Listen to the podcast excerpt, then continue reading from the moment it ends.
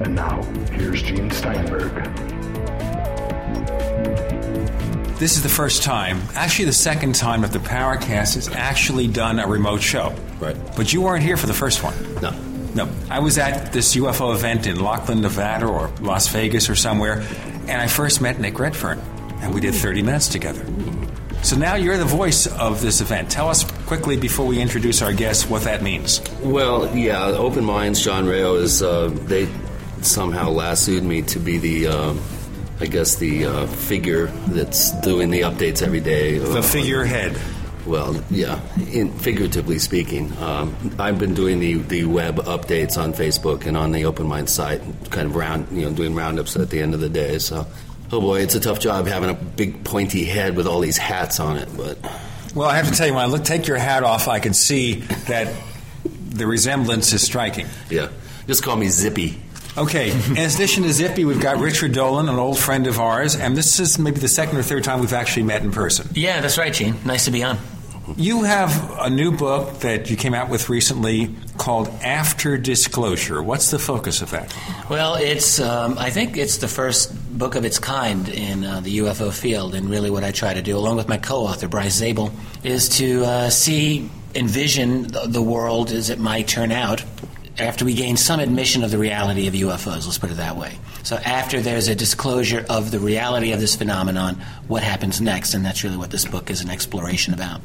Okay, so in brief, well, first of all, before we even get to what might happen after disclosure, how do you envision disclosure taking place? That's a great question, and it's something that's very important in, in the way that I formulated this whole uh, problem.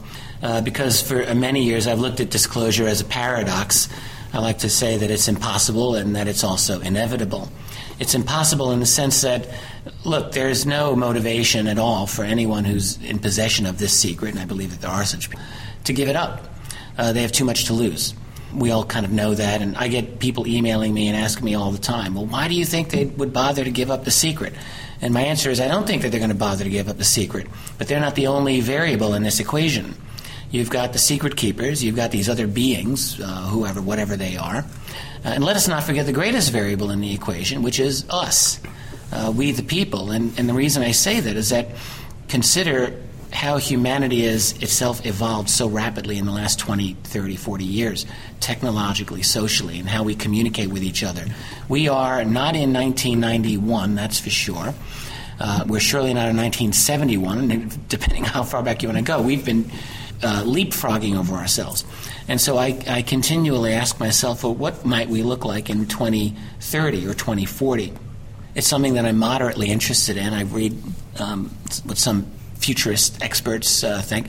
I mean, like Kurzweil is saying Well, that Kurz- we're going yeah. to be immortal by what 2040, 2050. Uh, He's he's trying to stay alive long enough to get to that. Actually, he's popping the vitamins like uh, they're you know cherry candy. I have to pop more than he does. No, I don't think we're that far apart in terms of age. But but I mean, yeah, uh, Kurzweil and uh, Damien uh, Broderick. I think is another one, and he wrote a book called The Spike. There's a number of these uh, theorists out there who talk about uh, essentially computing within 20, 30 years, being able to tell you that they are conscious sentient entities, um, nanotech developments, quantum computing. I mean, we're looking into a world, and then biotech. Kurzweil says we might become immortal. Even if that doesn't happen, we're certainly looking at dramatic transformations in our world. And, and here's the thing regarding disclosure I ask myself, in such a world, can, can we actually really think that we're not going to be farther along in understanding this openly as a society than we are today? It seems to me that we will. There are going to be new tools that come up. I don't know what they'll be, but I, I believe that they will be here. And um, something's going to happen between now and, say, oh, 20, 30 years that's going to force this issue open. Well, And let me I ask think- you that question here. Yeah. In terms of disclosure, do you think one day someone from the government or the president, whoever the president is at that time, comes out and says, We're being visited by these creatures, or will there be an external event that will trigger what we call disclosure? Well, I think the external event is going to trigger that type of a statement that you just referred to. I do not believe, I've never believed that it's just going to happen voluntarily as a gimme, you know, from them to us saying, here you go, here's the truth. That, no. Uh, it will happen, though, for them to stay ahead of the curve. If the powers that be are, are finally forced into a situation where they've they have to come clean in order to control the spin. That's what they'll do. Right. And, um, and by that I mean that disclosure will not be an open or complete process. It will be, by its nature and necessity, a deceptive process. That doesn't necessarily mean evil. Uh, put yourself in the position of a president. Let's say you are informed some really nasty stuff about what's going down. You may not want to panic the world. You may think that the biggest order of the day is to stall for time so that you can hold off on telling what you may have just learned. And if not you, the president, then the secret keepers uh, in the, the deep black world may retain that information as long as possible. Uh, disclosure is not going to be the end of anything. It's going to be the beginning of yet another struggle to get the truth out. Yeah, that's a good point. And it's interesting that uh, you, your co-author, Bryce Zabel, comes from a media Hollywood background. Why don't you tell us a little bit about how the actual project evolved? Because Yeah. it's a very fascinating story. I caught a lot of hell from a lot of readers who are very distrustful of the fact that I'm working with this Hollywood dude. but let me just say, Bryce contacted me a little over a year ago, so in uh, at the end of 2009. And originally, it was uh, because he wanted to option my two volumes of history, UFOs and the National Security State for TV treatment, or for some kind of cinematic treatment. And I, th- I knew who he was. I knew he did Dark Skies. I liked Dark Skies. I, I think actually, and that's a show that's held out very well over the years. And I thought, well, okay, so we'll talk about that. And I eventually agreed to, to let him do that. But what ended up happening is that over the winter of 2010, uh, 2009, 2010, we um, evolved in this conversation, and we ended up having our really engaging discussions were about disclosure. Turns out he's interested in that as well. I myself have been evolving my interest over the last five, six years. I've given a lot of lectures, uh, written some articles dealing with this as a topic. And, um, and so we, we, I think it crystallized on us about a year ago at this time, February, March of 2010, that we really could possibly do a book and we could do it quickly. Uh, for me, that was key. I didn't want to take an inordinate amount of time doing Right. it. Uh, we thought Is we could this crank taking time away from volume three? Yeah, well, it did. Sure. Uh, you know, I didn't. I didn't really do anything last spring and summer other than write AD after disclosure. So Volume Three went on hold, and I wasn't happy about that. And I had readers writing to me uh, who were very, very not happy about that. Very distrustful of this wacky new project that Dolan's doing. After all, I'm supposed to be, I'm the historian, I'm very detached and objective, and I do the past very. And now here I'm writing about the future? What's up with that? But the fact was, uh, I love this book. I love AD After Disclosure. I feel like it was the most exhilarating project for me to do. and it came together really quickly. I mean, Six most months. most book projects take, well, in your case, uh, years. I mean, well, yeah, I think I've become notoriously slow with my books. Um, but yeah, I mean, in general, it's Well, hard. you got to dot the i's and cross the t's. You're looking at a lot of information that you have to get correct, and there's a lot of fact checking. Absolutely. I, I got lucky. I, my co author, I have to say, is utterly professional, great guy to work with, just a wonderful human being, and professional in his work ethic. Uh, we worked every single day. We set this up, did the whole thing online, and I was on the phone with him probably every day, just about. We were going over our game plan. I'd be working on chapter two, he'd be working on chapter six. We'd review everything. The whole thing was available for us. We edited each other's work. I will say that I had final editorial uh, say over everything that went into that book, and Bryce was totally cool with that. Um, and then I, I finalized the book for publishing. I did it through my company, Keyhole Publishing. Now, I recently, uh, I've been involved in a project called uh, uh, Disclosure Dialogues, which is a five DVD set that's coming out. And it features a very cool talk that you, a dialogue that you and Danny Sheehan had. Oh, yeah. And I, I, I learned so much from that, and I was so impressed with the way the repartee that you guys established in that. Uh, and that was the longest, I think, interview or dialogue uh, of the project. And one of the things that that uh, you know, I, I, I almost want to spoil the spoil it and give the ending out, but you guys came up with this really cool idea. Well, we'll get into what that idea is, but we have to create what they call a cliffhanger. Because cliffhangers means we hang by the cliff. No, don't want to get into that because we don't have anybody named Cliff here. we do, of course, have Richard Dolan. He is co-author of this new book called After Disclosure. The co-host is Chris O'Brien. I'm Gene Steinberg. You're in The Paracast.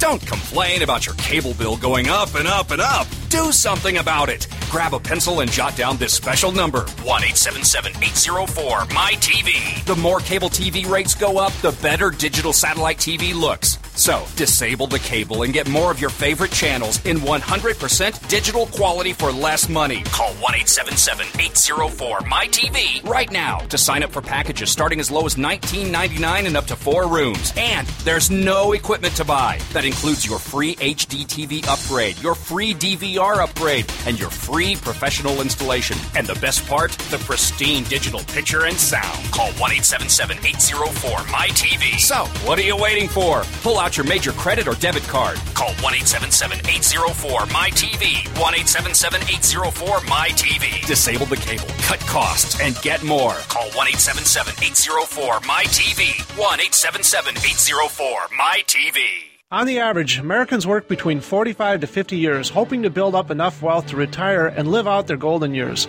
Unfortunately, with taxation, the rising cost of food, energy, housing, and medical, many retirees are forced to live below the poverty line. Is this a flaw free enterprise, or is our monetary unit we call the Federal Reserve Note forcing us into perpetual debt, ensuring inflation and higher taxes? These questions and more can be answered by reading G. Edward Griffin's book, The Creature from Jekyll Island. Congressman Ron Paul states it's what every American needs to know about central bank power. A gripping adventure into the secret world of international banking cartel. Hi, this is Ted Anderson. I will give a silver dollar from the early 1900s to anyone who purchases this book. Call 1 800 686 2237 and order a copy today. It's critical that the public be made aware of the system. Call and order your copy today at 1 800 686 2237. That's 1 800 686 2237. Hello, folks. This is Steve Shank. This week we introduced a new product from eFoods Direct corn chowder. And let me tell you, its homemade flavor is absolutely amazing. You know eFoods, we've brought you the best food on the planet for years. As you know, we pioneered a line of quick fix meals that are super easy to fix. Obviously, winter is upon us. You can save 20% on the wonderful soup and bakery special. It's a lot of food for less than a dollar a serving. It includes the new corn chowder I told you about and the other wonderful soups. It also includes the delicious cornbread muffins and buttermilk biscuits to go with the soup. So you have great food you can serve this winter or jumpstart your food savings account for the future. Saving 20%. Call 800 409 5633 on the web, efoodsdirect.com slash Alex. That's 800 409 5633 or on the web, efoodsdirect.com slash Alex. Did you know that drinking pure, high alkaline water is one of the most important factors in maintaining high energy and vibrant health? Most experts agree that the water you drink should be at a pH level of 8 or higher. AlkaVision Plasma pH drops, available only at alkavision.com, combine a unique formula of only the most alkaline minerals. AlkaVision Plasma pH drops alkalize your water, ridding the body of harmful toxins, and helps you regain health and energy. Alkalizing your water by simply adding 10 drops of AlkaVision Plasma pH drops helps the body rid itself of acidic waste, increases oxygen content, and raises the pH of your body to healthy levels. And bacteria and viruses cannot survive in an alkaline high pH environment. Order your bottle of AlkaVision Plasma pH drops for only $29.95 at alkavision.com. That's A-L-K-A vision.com. Or call 269-409-1776. 269-409-1776. Alkalize your body. Supercharge your health at alkavision.com today. The GCN Radio Network, providing the world with hard hitting talk radio. GCN. Great talk radio starts here. This is Philip Rogno. You're listening to Paracast, one of the most informative shows out there. So listen closely. I had to sound like Bigfoot for the Yeti mic. That was good. We're using a Yeti mic, ladies and gentlemen, and because we're using a Yeti mic, for the rest of this episode of the Paracast, Chris O'Brien will do his signature phrase as a Yeti. Now, now, Chris, do you do Yeti research? I mean, you do some weird stuff. Yeah, so, I mean, yeah. it wouldn't shock me if I learned you did research into Yeti. Yes, I have, and uh, as a matter of fact, I actually may have had a, an encounter on the western slope of Mount Shasta in 1979. Wow. I was chased off Mount Shasta by something that sounded like a cross between a an enraged bull elephant, a steam locomotive, and an avalanche. That's the only way I can describe it. And it echoed off the foothills God. about three miles away. It was terrifying. It's fascinating. uh, you know, I, I, I know we were going to get into uh, this other topic of disclosure, but I would just like to mention to you, I met you in 2006 when I was doing a, a shoot for the television show Sci-Fi Investigates, and one of the things that we did was a Bigfoot episode, and I never, I didn't see a Bigfoot, but I did get to talk to some witnesses of Bigfoot, alleged witnesses, and I, all I got to say is that it was like uh, talking to UFO witnesses. These were just straight shooting guys. Uh, they were all hunters, hanging out in the woods um, extensively, uh, who were adamant about what they saw. And and you ask someone, well, do, don't you think it was a bear? And when they look at you and say, "No way, man! I know what a bear looks like. This wasn't a bear." Who am I to argue with? Right. So there there are quite a few very. Uh, Seemingly reliable, uh, sane witnesses of what appears to be a Bigfoot, Tim. Yeah, I, I grew up in Washington State, so I've since I was a little kid, I've had a fascination with the subject. My grandfather in 1918 lived in Hoquiam, Washington, and a friend of his was a deputy sheriff, and he was called out by a woman who had a salt uh, fish operation in- with the brine barrels and the fish in the brine. And she ended up having to call the authorities to have this Bigfoot chased away because it was it was eating all her fish. Wow. So I've always had a, a fascination for the subject. It really so. is. It's quite interesting. Back to disclosure. Okay. You posed I did. a scenario at the Mr. Hanger. Mr. Hanger. right before we hit the cliff, Well, or we hit the wall, depending on your point of view. You posed a question. Let's continue. well, there. this conversation between you and Danny Sheehan, Danny Sheehan, for some of our uh, listeners who are not aware of who he is, he is one of the most amazing people in this field. He argued, uh, I think, the Pentagon Papers case. He's a lawyer, and he argued the Pentagon Papers case in front of the Supreme Court when he, I think he was in his 20s when, when that happened. Um, yeah, he would have been young. Yeah. he was the only person that I know of that was ever given access to the Project Blue Book classified portion of the Project Blue Book files, for instance. And the story that he told is It's, it's an extraordinary story. yeah. Absolutely. But at the end, you guys came up with a really good idea, which he kind of co-opted the Open Minds tag for a sort of a, a, a grassroots organization that would start within the political structure uh, locally, but also in the churches, which I found was a very interesting approach. One thing that I have not heard in the subject of disclosure is bringing in the religious element and addressing the cultural religious element as opposed to the exopolitical element and starting from that point. And that makes a lot of sense to me because one of the things that you always hear is that one of the things that's holding back disclosure is that it's going to destroy the whole religious uh, you know the way the religious structure on the, on the, in the world is, is put together. And that conversation that you guys had I think was very illuminating. Yeah, I, um, I'm glad that you mentioned that. I had a, a very nice time talking with Dan. He's a very brilliant man. One of the things that I, I feel is that the, the whole argument of religious collapse in disclosure is vastly overstated, overrated, and um, I just don't think that, uh, at least if there's going to be change, it won't happen immediately in the world religions. It might happen after several generations. I think that's likely. But I don't think we're likely to see a major collapse. You talk to people of faith, uh, no matter what that faith happens to be, uh, whether they're. Um, well fundamentalists I think uh, except for fundamentalists well, what's going to happen with fundamentalism? Let, let um, you know. Let me just jump into that because uh, in researching that, I, I found that to be the most interesting uh, variable of the whole religious paradigm, which is that people who are like evangelical Christians are going to look at they look at the UFO phenomenon and ET in a very particular way, and they see that as a Luciferian or even demonic type of. Uh, phenomenon. Uh, I would say probably 90% or more We'll look at it that way.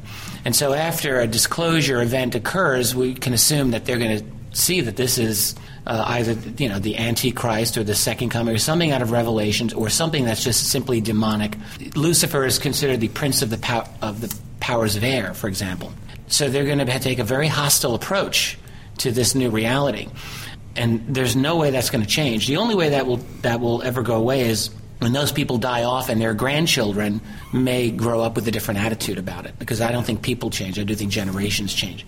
Um, but I mean, in terms of what, what Danny was talking about, um, you know, starting a kind of a grassroots um, movement to, to promote an awareness of an ET reality and, and a possible disclosure. Yeah, I thought that was a real innovation on his part. Uh, it's not something that I'd really considered much either. to be I think he, he addressed that uh, here at the conference. I, I unfortunately I missed his talk. I'm, I'm going to have to get it on DVD, but uh, I think that was the topic of his uh, his talk. Concerns about religion also depend on what ET would tell us in terms if they communicate with us Right. and convey information about their beliefs, their religion. That's what could upset the apple cart. Yeah, that's a very good point, Gene. And uh, it's a variable that I, I don't know how I, I could address that at this point, not knowing what they might say. Uh, certainly, in the rumor mill, you hear all kinds of stories about how uh, they have claimed that um, whether Christ was an alien, for example, uh, you know, whether that story will come out uh, as allegedly true. I don't, I don't believe that, incidentally um, or whether they'll claim to have created us through genetic manipulation. Well, Uh, let's or- look at yeah. that scenario here, Right. Because that's one that might be possible. Yeah. I mean, Sure, that's something. yeah. If we believe maybe in ancient astronauts, they come here, they take the local populace, they create this hybrid race of which we're part, Right. and that revelation comes forth. Okay, God didn't create you in seven days or whatever. It didn't happen with Adam and Eve. Adam and Eve is basically the two hybrid creatures we created. They procreated and created you. Okay, how do they react to that? How would religions Well- act, react to that? That's a big if. If they actually come out and say something like that, I, I'm doubtful that that would actually come right out in such a manner. In fact, I'm doubtful at all that when we have a disclosure that there'll be any ETs to present. Right. Uh, I'm just skeptical. I, my my feeling is that we'll have a we'll get to a point where we are sufficiently able to prove as a society that they're here, but we may not have the ability to drag them down and put them up on a stage yet. So in that case, I think disclosure will be very unsatisfactory. We're going to have a lot of open questions and a lot of debates. But if, let's say they, that uh, one of their entities make such a statement that you know we've we've genetically modified earlier versions of Homo uh, sapiens, for example. Um, I still don't really think that the religions are going to collapse. Uh, I d- don't think people change that radically once they hit the age of, say, 30. I think they're pretty much done for the rest of their lives. Oh boy, there's no hope for you, Gene. Well, you know, I'm 50 or 60 times that age. you know, I'm as old as the hills. Brad Steiger said that I was here before the dinosaurs ruled the earth. So we have to bear that in mind. You know, just be kind to your elders. Did? Well, how do we know then they're not dinosaurs coming back to reclaim Earth? They they already became a spacefaring civilization, and now they're coming back. Richard Dolan joining us. He is co author of a book called After Disclosure. And we will have lots more coming up. I'm Gene Steinberg. The co host is Chris O'Brien. You're in The Paracast.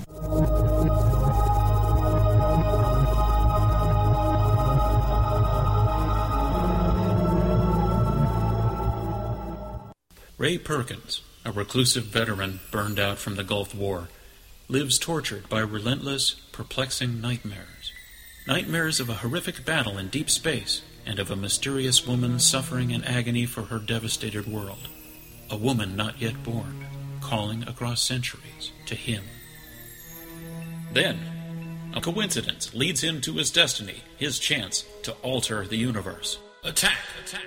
Of the Rockoids. The former fiction editor for Star Wars and Indiana Jones, Robert Simpson, writes The soul of the novel Attack of the Rockoids lies in its heart and passion for building a convincing tale of a love that spans the galaxy. A thrilling story. Attack! Attack!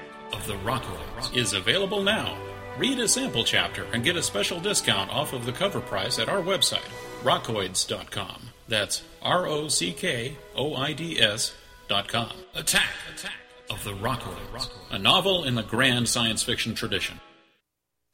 The food storage industry leader has done it again. Introducing FDG clubs and survival bucks from the Freeze Dry Guy. For over 39 years, the Freeze Dry Guy has served various government agencies and the private sector with the finest in storable foods and emergency rations. If you've wanted to build emergency food supplies but couldn't afford it, Now you can. go to freezedryguy.com, click on products, and look for the Freeze Dry Guy clubs to pay as you go. Now you can build food storage without going into debt. Choose from a payment range of $95 to $450 per month. Our clubs work with everyone's budget. Plus, when you join Freeze Dry Guy clubs, you'll get additional rewards. For example, this month, get 10% back in survival bucks on all purchases in the Freeze Dry Guy product line, plus free shipping within the lower 48 states on any order amount. Hurry, go to freezedryguy.com or call 866 404 3663. That's freezedryguy.com or call 866 404 3663. The Freeze Dry Guy, the best you can buy. We all know that Berkey water purification systems are the most trusted name in water filtration. As an authorized Berkey dealer for over five years and serving thousands of satisfied customers, the Berkey guy offers amazing specials for Berkey water filtration systems. The Berkey light systems include a set of self-sterilizing and recleanable black purification elements that purify water by removing chlorine, pathogenic bacteria, cysts, and parasites to non-detectable levels and remove harmful chemicals such as herbicides and pesticides. Order the Berkey light system today, complete with two black Berkey elements for only $209, and the Berkey guy will include three sport Berkey water bottles and ship everything to you free of charge. That's right, three sport Berkey water bottles and free shipping. An $87 value, yours free. Call the Berkey guy at 1 877 886 3653. That's 1 877 886 3653. Or order online at goberkey.com. That's goberkey.com today. It's the winter cold and flu supplement sale at herbalhealer.com. Take advantage of Herbal Healer Academy's incredible savings on the best cold and flu supplements available. Many of you know elderberry is exceptional against viral infections. Right now, Herbal Healer Academy has elderberry power, regularly priced at $16.95, now incredibly low at only $10 for 60 vegetarian caps. For children and seniors, our Herbal Healer Academy Flew Away Elderberry Liquid is only $13 for a 4 ounce bottle. Also on super sale, olive leaf capsules, oregano oil plus capsules, and our incredible Respirate formula, Oregacillin Physician Strength capsules for your lungs. Normally $34.95, now just $25. Hit the winter specials link at herbalhealer.com for these cold and flu supplement specials and other on sale products like apple cider vinegar, brain power, and neuro recovery. New customers get a free catalog with your first order. Log on and hit the winter specials now at herbalhealer.com. America's number one source for independent talk radio for over a decade. We are the GCN Radio Network. We want to hear from you. If you have a comment or question about the Paracast, send it to news at theparacast.com. That's news at theparacast.com. And don't forget to visit our famous Paracast community forums at forum.theparacast.com. Get in on all the action at forum.theparacast.com. We're back with the Paracast on location. I mean, this is such a rare thing with the Paracast that we're on location, on the scene, talking to Richard Dolan, co author of the book After Disclosure, and we're speculating Right. once disclosure happens. Kind of like that. Chris, you pick up on the question. Well, uh, what do you think is going to be the you know the exopolitical? Let's let me rephrase this. The exopolitical movement seems to be gaining quite a bit of strength, and I'm trying to say this kindly, but uh, there are certain figures within that particular movement that tend to be uh, beyond true believers, and they're actually becoming. I, I personally feel part of the problem with creating uh, scenarios where there's dates and lots of what appears to be misinformation and disinformation. I mean, how is that, do you think, impacting the whole subject right now? Well, it's it's a real problem in my opinion. I think that the whole phenomenon of making predictions has become the real bane of, of this whole field. To be honest with you, I'm, I'm so sick and tired of whatever prediction. The blue beam prediction of October 13th. Remember that one? Explain to our listeners, this may have just gone off the radar Well, let- or off the rails, if I may. depending on your point of view. What, what has happened? It's an explosion of these uh, exopolitical writers and other other uh, self-appointed experts who are uh, in love with the fact that they can make a prediction about either an imminent disclosure by President Obama He's or, bought airtime, folks. or um, or you know Which and- network, by the way? Fox News, because they hate him. or or the sighting of an ET fleet that will be here that, that you know will appear in such and such a place on such and such a date and and these predictions uh, are always wrong and, and when they're right it's only by coincidence look I can make an ET uh, UFO sighting prediction on any day of the year and I'll probably be right because there are UFO sightings every, Every single day. day. they're every single day so of course I'm never going to be wrong and well, the way this one prediction was vindicated is because they had those balloons in New York City. Somebody sends Yeah, up right. balloons aloft. If you don't know what Exactly. they are, they are therefore UFOs. But soon they became IFOs. absolutely correct, and uh, it's it's an embarrassment and uh, it's an annoyance uh, to anyone who's trying to do their research seriously. I like to think I'm trying to be serious, so I try to stay away from those those types of people. And um, the day may come when um, some of us have to take our gloves off and duke it out a little more openly. And if, if I ever have to do that, Okay, then I'll you just heard do it here first, folks. First here on the Paracast, we are talking about Richard Dolan, who's a very mild mannered. I'm good at being a chicken, man. I'll Right, he's avoid got- a fight he's at any any chance I can. He's got the glasses. I also have reading glasses. Everybody's wearing glasses but me. There they go. Okay.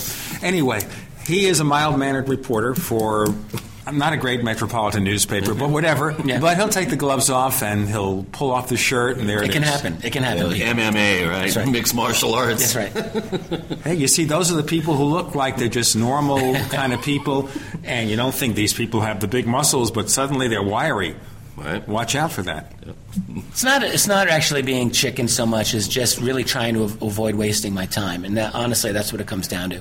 There are a number of people in uh, dealing in exopolitics that I've that I think have made some interesting contributions.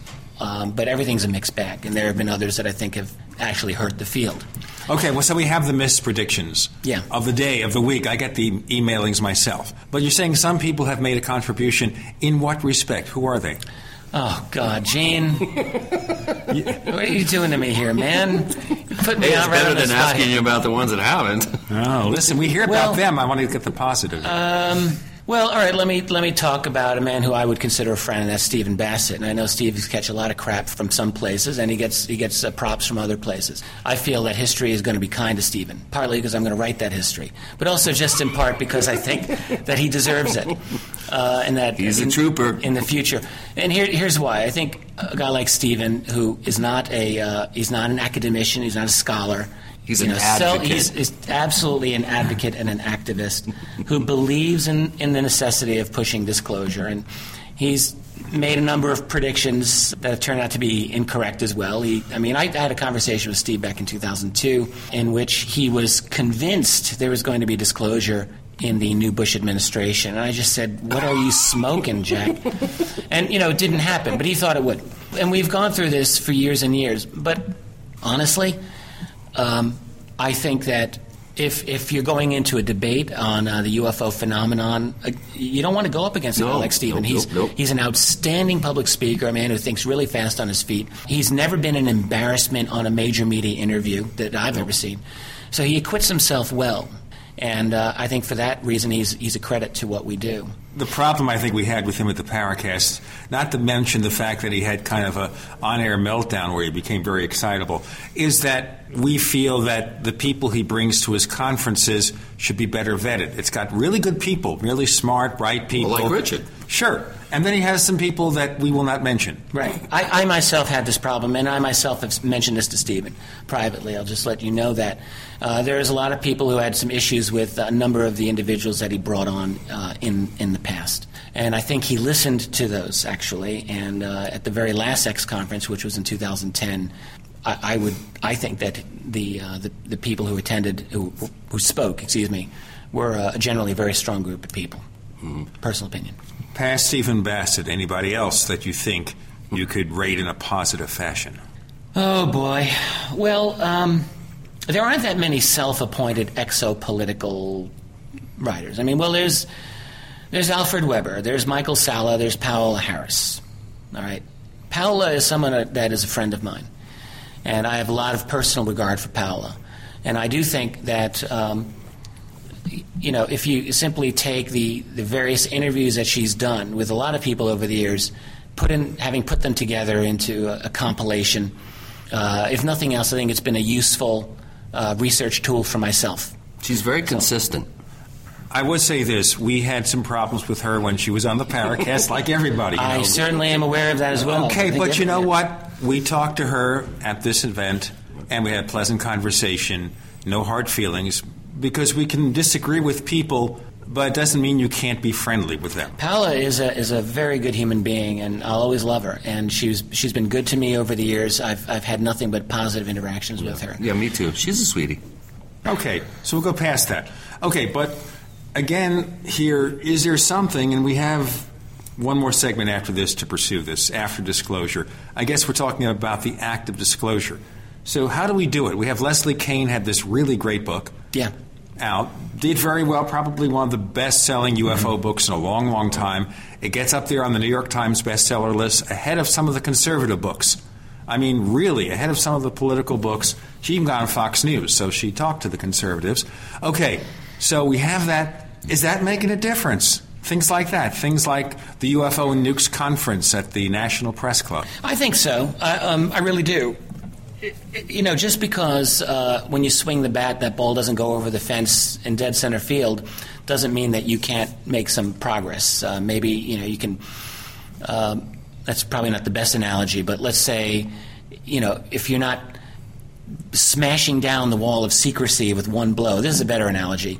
You may crack it rather than break it down. And I think, uh, like Leslie's book, for example, is um, is is a is something that's going to have a lot of staying power. It's something that speaks to a certain population that doesn't usually encounter UFO information, and, and it's very well designed for that. I think it will make a difference, and I do think that the uh, the press conference on the nukes was a very positive thing overall. And there wasn't really, I didn't catch a lot of media uh, caricaturing of that. It didn't seem to me that these guys caught no, too much. Washington Post had their way with Oh, the Post, of course, yeah, yes, of course. Yeah, what did. am I thinking? Right. yes, they did. We have to mention to be positive that thanks for bringing that up. One of our favorite guests on my tech show, the Tech Night Owl Live, is the personal technology correspondent for the, the Washington, Washington, Post, Post yeah. fellow by the name of Rob Pegoraro. But, you know, that doesn't mean that we validate anything else you read in the newspaper. Yeah. It's just that he's a nice guy and we enjoy having him on the show. The book, by the way, and we're going to have another segment coming up with Richard Dolan, the book is called After Disclosure. And it's a book that he co wrote where it presents a scenario that once we realize in a general sense what's going on, what might happen then. We'll pursue that in more detail in a moment. Chris O'Brien's the co host. I'm Gene Steinberg. You're in the Paracast.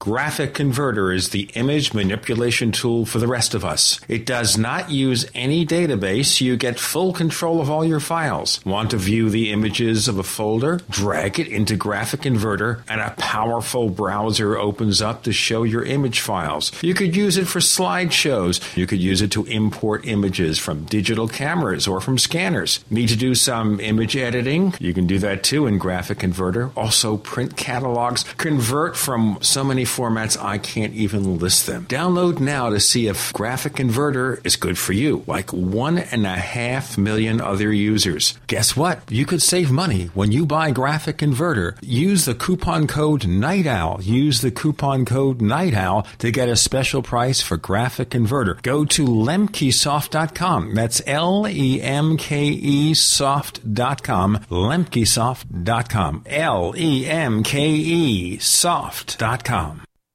Becoming a modern smoker is now easier and more cost effective thanks to LeCig. Traditional smokers the world over love LeCig. E cigarettes with a look, feel, and taste of real cigarettes, but without the nasty smoke, ashes, or stains. LeCig is powered by revolutionary microelectronic technology. A small rechargeable battery and unique replaceable cartridge provide all the satisfaction and benefits of smoking without the smoke and all the hazards. See the large variety of LeCig e cigarette supplies and accessories at LeCig.com. That's L C I LESIG.com. LeCig is competitively priced, comes with the best customer service, a 30 day warranty, and satisfaction guaranteed. What a great gift idea. For a 10% discount, mention GCN when you call 870 518 4307. That's 870 518 4307. Ask for fast, free same day shipping. Order online at LeCig.com and use promo code GCN at checkout. That's L E C I G.com. LeCig for today's modern smoker.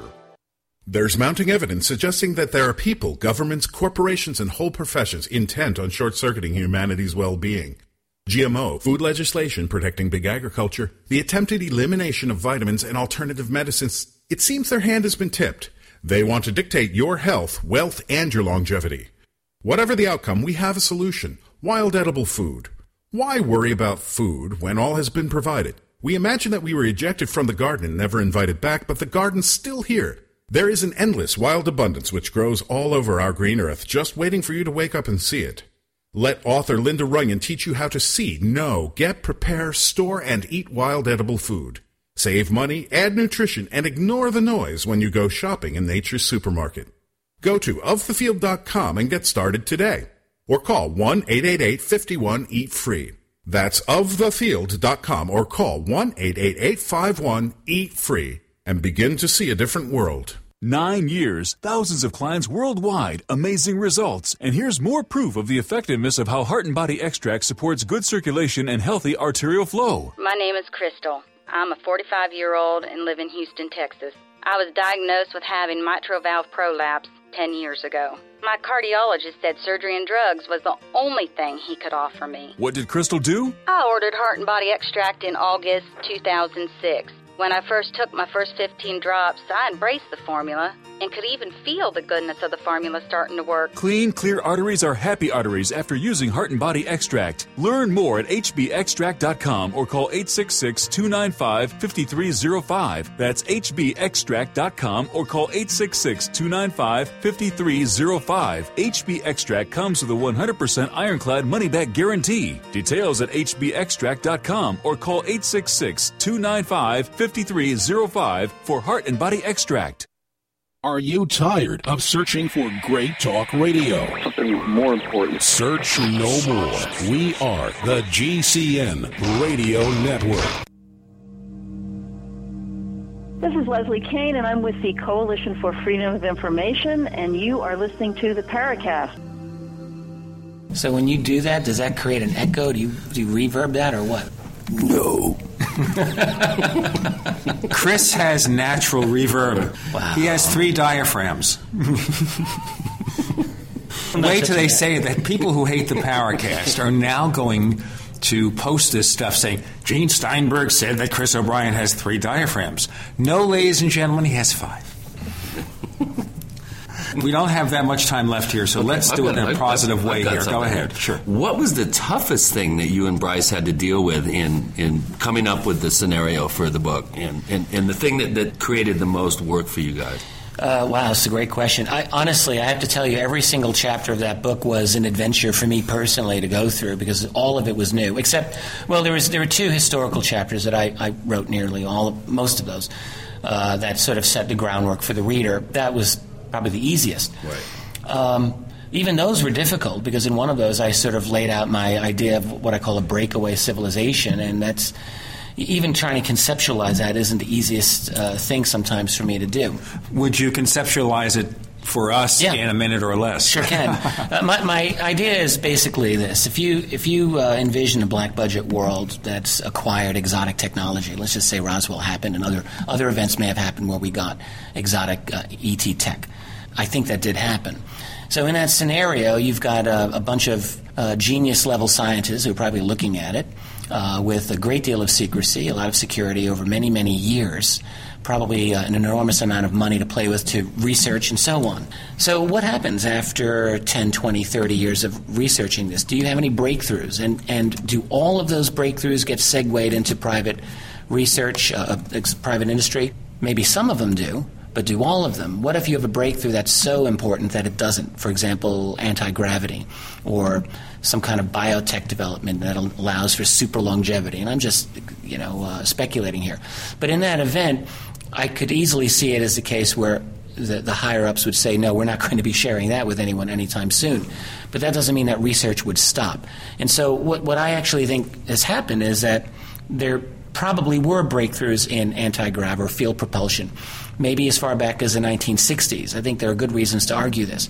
And if that's so, well, science is one of these things that's not linear, it builds on itself. So, uh, a covert breakthrough and something as exotic as field propulsion might lead to other breakthroughs in other areas that I can't even conceive. At a certain point, you've got a, a group here that's on a totally different level of science and technology than the rest of the world, and with uh, very possibly the ability, maybe, to even to go off world. And, and if so, are they having interactions with these other entities that uh, might, in turn, change their own worldview or cosmology? If all of these things are the case, as I speculate, then in a sense we are talking about a separate civilization, one that's broken away from our own, hence a breakaway civilization. That's the idea. And uh, it is something that I think is possible and that I think may be uh, one of the factors involved in the UFO cover up. One of the things we talk about occasionally in terms of cover ups is the participation of so called military or government disinformation agents in the UFO field, feeding us fake information, things that, you know, aren't tantalizing, but they're never true. So, doesn't that make it an awful lot more difficult, if that's happening, of course, to figure out where the real stuff begins and ends. Yeah, absolutely. It's never easy. Uh, you know, doing this field is like doing a, a 5,000 piece jigsaw puzzle with fake pieces tossed in, a bunch of pieces taken out, and someone screaming over your shoulder, you're doing it wrong all the time. That's our field. And Yeah, with no image, so- just either all white or all black puzzle. Right. So, um, you know, I, I don't pretend that I'm I'm going to be any better than the next guy at, at getting to the core of the truth and knowing it for all time. But I'm just doing my best to figure it out. Let's pursue this just a little bit more in terms of after disclosure, in terms of the revelation comes however it comes. Right. Okay. So we look at private industry, the oil industry. Okay, maybe we have Yeah. some source of energy that makes the internal combustion engine obsolete. Forget about plugging it into your wall socket and doing it as we're starting to do now.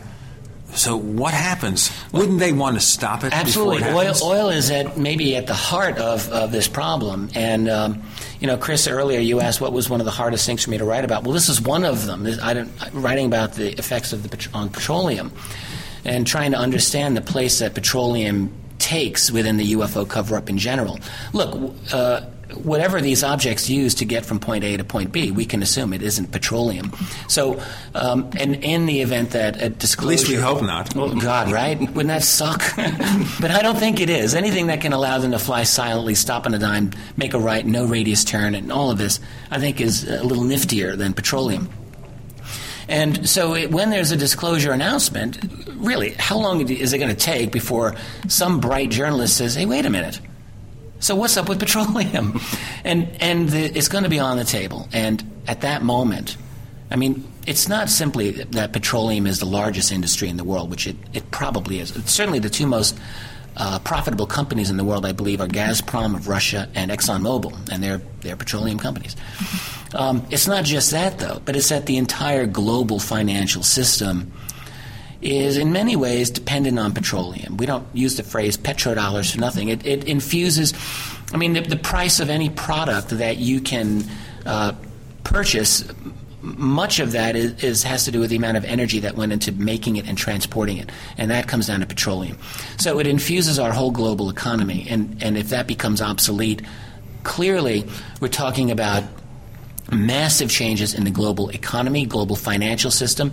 All those trillions of dollars that the plutocrats have wrapped up in petroleum assets suddenly go poof. Now, that may not be a big deal for the average guy in the street, but it, it's going to have to have massive political ramifications for, for all of us. Um, now, in the long run, certainly, we, I think we can all agree the world needs to move beyond petroleum. This is not going to be a sustainable source of energy for us for a lot longer. So you can't say drill, baby, drill very much longer. Well, even if you did, even if we had an infinite supply of petroleum, I mean, look what we're doing to the world. How how many more years are we going to do this before we completely trash the entire Pacific Ocean? Uh, we got some real problems, and petroleum can't get us, I think, as a society, as a species, to where we want to be in the next century or two. So we need something else. And I do believe that the UFO phenomenon offers, uh, whatever the answer is, I think it's it's within the UFO phenomenon. Chris, you want to pick up on that. Yeah, and final I agree. And I, I don't think we're going to have any sort of um, disclosure until they figured out, you know, in terms of if it's having to do with energy, free energy, because nothing is free in this world, and they're going to have to figure out a way to meter. Put a meter on free Yeah. energy before any any sort of agreement by the by the petro uh, companies to, to get involved. I, I suspect you're absolutely right on that. Absolutely, uh, because it, you know, look, it, the world is is not just going to change into uh, you know, everyone holding hands and singing "Kumbaya." There's still going to be uh, power groups, and they're going to want to maintain their power. We're not going to sing John Lennon's "Power to the People." Maybe we will, but there's going to be the guys on the other side as well. they may have their own song, "Power to Us." Yeah, right. Well, that's the big question here too. After all this, you got the book out there. Do you have a feeling when this might happen? Well, I'm, you know, I don't like making predictions, uh, but I do think that disclosure will happen. One thing I'll say is I think it'll happen fast. I think, and I've been saying this all along, and, and uh, take a look at what's going on in the Arab world today. Two months ago, who would have predicted this? What's happening? And like lightning, it's you've got an incredible tide of, of uh, humanity and a, and a yearning for freedom, by the way. And it's happened very quickly. And I think disclosure will happen quickly also. I've felt this way for years. As to when, uh, I don't think it's going to happen tomorrow. And I don't think it'll happen next year. But I do think it, it could easily happen within 20 years from now. And I only say that because of the way that I think our own uh, society is changing and evolving. And I think that by that time we'll be very possibly in a position to have the tools as a society to uh, record, capture, communicate this phenomenon in a way that makes it difficult for the powers that be to deny. 20 years now is several lifetimes. Well, the question is certainly the way society runs now. Right. I mean, if we just figured out what's happened in the past 10 years, forget about that. But, of course, the final question would be then do we even have any control over it? Um, well, we have some control. We have control over uh, our own actions, and we have control over whether or not we can uh, panic or not panic. Uh, one of the messages that I really wanted to, to uh, impart the reader with at the end was no fear. I really think that fear not only is um, just a bad idea in general, but also unnecessary in the sense that I think intelligently uh, we would be able to, to get through the disclosure process in a way that's actually beneficial for humanity. It doesn't have to end up in a fascist global police state. It might, and we'll have to fight to make sure it doesn't, but it can end up in a positive way. Okay, Rich Dolan, where do we find more of the stuff that you do? Uh, my website's keyholepublishing.com, just like looking through a keyhole, K E Y H O L E publishing. Uh, it's got everything you need right there. Rich Dolan, thank you so much for joining us this week on The Paracast. oh man, you rock, dude.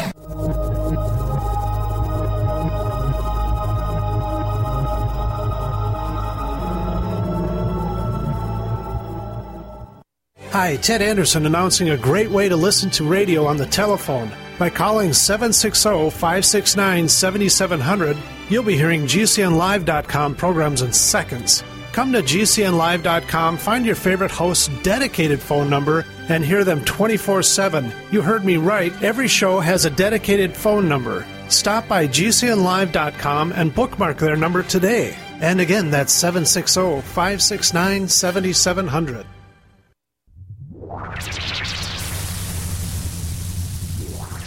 Welcome back to the Paracast, the gold standard of paranormal radio. And now, here's Gene Steinberg.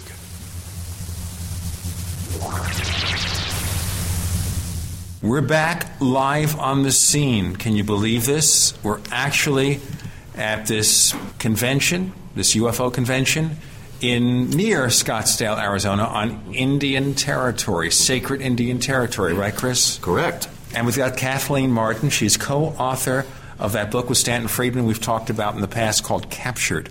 Also, when science was wrong. Science was wrong. Okay. Yes. Okay, and we debated that with you and, of course, with Stanton and, of course, Paul Kimball. Paul Kimball, Yes. And which is kind of unusual having Paul Kimball debate with his Uncle Stan.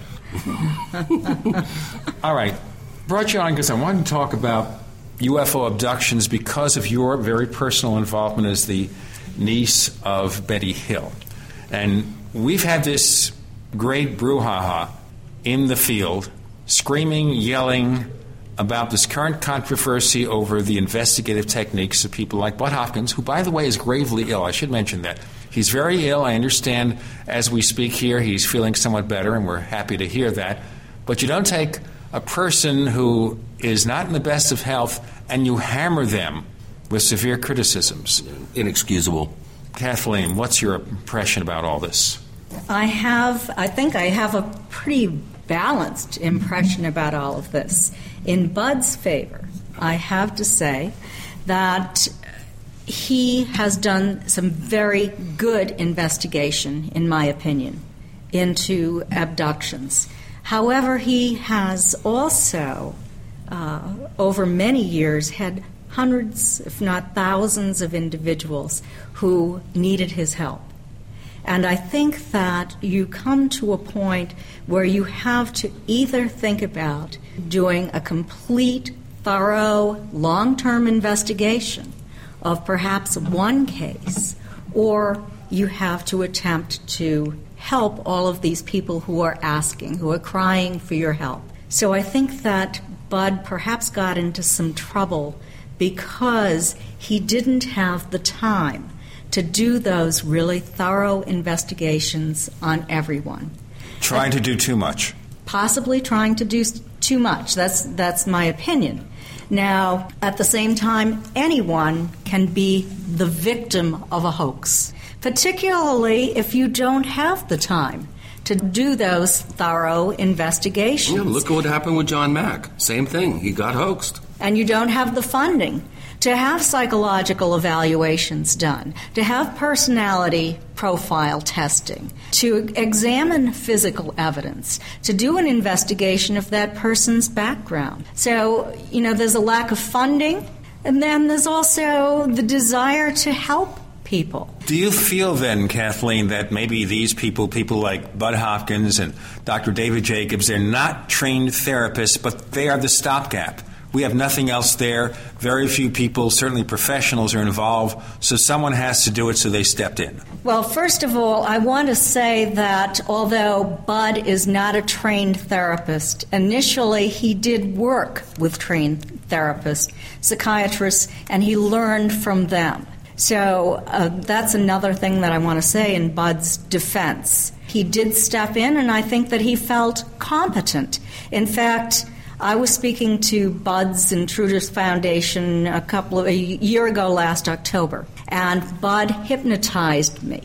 I'm a, I'm a hypnotherapist myself, and I wanted to examine his technique. So, so you have the training. You're trained as a hypnotherapist. Uh, yes, I'm okay, certified. Sure. Yes. I'm going to ask you some questions about that okay. in a moment. Go ahead. I am certified, and I was impressed with Bud's technique. He didn't lead me. I think that's the question that skeptics say about abductions that the researcher, and they'll talk about Bud Hopkins, also Dr. David Jacobs, they're leading the witnesses to believe that they have been taken aboard spaceships, they've been subjected to sexual examinations, etc., etc. Well, from my investigation of all of this, and I wrote uh, a very long 40,000 word article called The Conundrum of Alien Abduction about all of these academic studies. I believe that some people probably have had hypnagogic or hypnopompic hallucinations that uh, or sleep paralysis or a combination of those and have come to believe that they might have been abducted and of course if they truly believe that they have and they're working with someone who is not a clinical therapist then perhaps that might come through in their own uh, hypnosis, and they, of course, they're going to believe that that happened. And that's why I think that it's necessary to have these thorough investigations, and that we really need to do a thorough analysis of this and not investigation through hypnosis.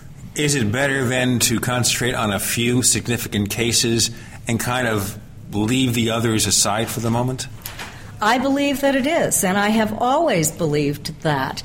And that's why, although I'm a certified hypnotherapist, I don't do hypnosis, uh, re- hypnotic regressions on suspected abductees. Hmm, I have, interesting. I have done it. Um, in order to alleviate some of the traumatic symptoms that some people have, but not regression itself. Well, let me ask you about regression. Obviously, there's a bit of a controversy over that, more than a bit of a controversy. For example, in the episode of the Paracast last year, we had Dr. David Jacobs, Bud Hopkins, and Kevin Randle. Now, Kevin Randle does not believe in the value of hypnotic regression to unearth lost memories at all. So, what do you say otherwise? What I can say is that, uh, and based upon Dr. Benjamin Simon's statements about this and about my study of hypnosis, which has spanned about 20 years, uh, what people say under hypnosis is not necessarily the entire truth. It's what they believe to be true. And it may or may not be the objective truth of the reality of what happened. Okay, so in a case like that, say someone has missing time. Okay, they said, you know what? I was on the road, I saw a flash of light in the sky, not atypical, and then it's two hours later. So, how do you find out what happened during those two hours in a way that accurately represents what they may or may not have perceived? Or maybe they had a blackout. How do you know? I think that what you have to do, and ideally, you're going to have more than one individual who experienced this. And if you have two individuals, they have this missing time, they have amnesia, then you can hypnotize them separately you can impose amnesia at the end of each session so that they cannot communicate that information to each other. They can't even remember it. And what you're you saying, by the way, Kathleen, is that you will not remember this session, is what that is correct. You won't about. remember what you said, and therefore you can't communicate that information. You can't contaminate the information with the other person, and then you can do a comparative analysis of their statements under hypnosis to determine whether or not uh, these people are confabulating or if they're giving the same detailed information. Who's standing where when, what they were wearing. Uh, you know, all sorts of things like that. How many people were standing in this particular location? Uh, and compare that. Walter Webb did that in uh, with the case that he worked on in at Lake Champlain. Um, Maybe for our listeners' sake, because we have a lot of new listeners since we joined the network, and we're running out of time for this segment, but maybe on the next segment, tell us about the case that Walter Webb investigated so we get more of a sense of what happened, what went on, and our listeners can put this in perspective this way because, you know, otherwise it's shop talk and people don't realize it. I want to tell our listeners, by the way, when we know about the guests in advance, we always have a place in the Paracast forums for you to ask questions. In the case of this convention here, well, you know what? it's not something that we can prepare for in advance. We're getting the best, really good guests that we can. Kathleen Marden joining us here on the Paracast. My co host is Chris O'Brien, who is now exercising his pipes because he's going to say you're in the Paracast.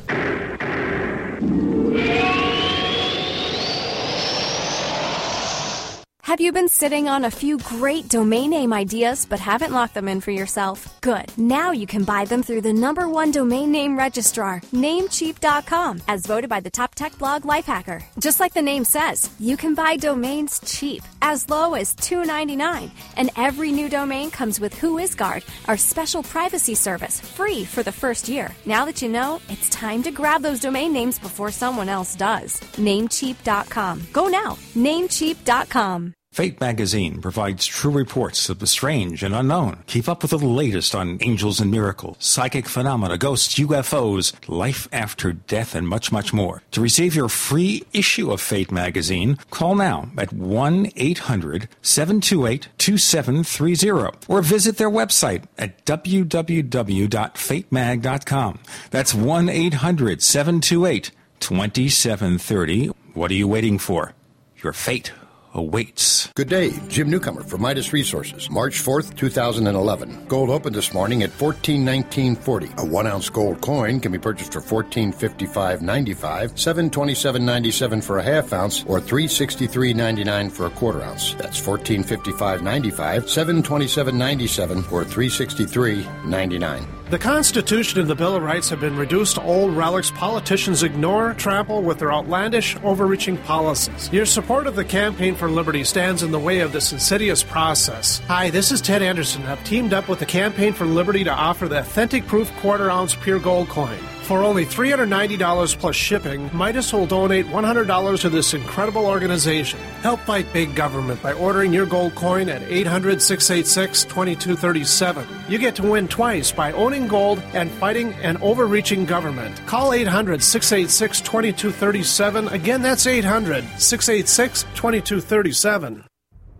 Hello, folks. This is Steve Shank. This week we introduced a new product from eFoods Direct corn chowder. And let me tell you, its homemade flavor is absolutely amazing. You know eFoods, we've brought you the best food on the planet for years. As you know, we pioneered a line of quick fix meals that are super easy to fix. Obviously, winter is upon us. You can save 20% on the wonderful soup and bakery special. It's a lot of food for less than a dollar a serving. It includes the new corn chowder I told you about and the other wonderful soups. It also includes the delicious cornbread muffins and buttermilk biscuits to go with the soup. So you have great food you can serve this winter or jumpstart your food savings account for the future. Saving 20%. Call 800-409-5633 on the web efoodsdirect.com slash Alex. That's 800-409-5633 or on the web efoodsdirect.com slash Alex. Never buy home canning jar lids again. No kidding. When you buy Tattler reusable canning lids once, you'll never buy canning lids ever again. Safely store emergency preparedness foods for years. Traditional metal lids are single use throwaways containing BPA. But Tattler reusable canning lids are guaranteed to last a lifetime when used as designed for home canning. Tattler lids are made with a USDA and FDA approved food grade plastic, safe for direct food contact, and contain no BPA. Tattler lids are dishwasher safe, usable with standard pressure or water bath canning, eliminate food spoilage from acid corrosion, fit standard mason jars, are indefinitely reusable, and are proudly made in the USA. Place orders at reusablecanninglids.com or call 1 877 747 2793. 877 747 2793. Call 877 747 2793 or go to reusablecanninglids.com. That's reusablecanninglids.com for Tattler reusable canning lids, the original since 1976. The GCN Radio Network, providing the world with hard hitting talk radio. GCN. Great talk radio starts here.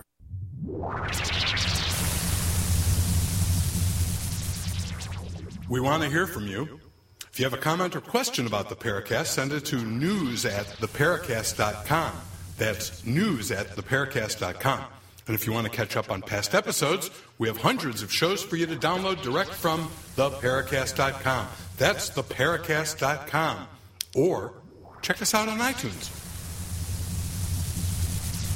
We return. Kathleen Marden joining us at this palatial resort near Scottsdale, Arizona. Beautiful place. We're in a press room, though. We're locked into a press room, Chris O'Brien and I, to pursue this. Kathleen Marden, of course, was the co author with Stan Friedman of this really fascinating book called Captured, referring, of course, to her aunt, Betty Hill, and the experiences. I should tell our listeners I met Betty Hill a couple of times. I really liked her. I thought she was a really wonderful lady. I always thought of her as a grandmother. Mm-hmm. If I ever had a grandmother who was still alive, Betty Hill would have really been the candidate for the job. Not that she would have taken me, of course. You understand that. Okay, we're pursuing, of course, UFO abductions. We have a certified hypnotherapist here. She's not a layman, she knows what she's talking about.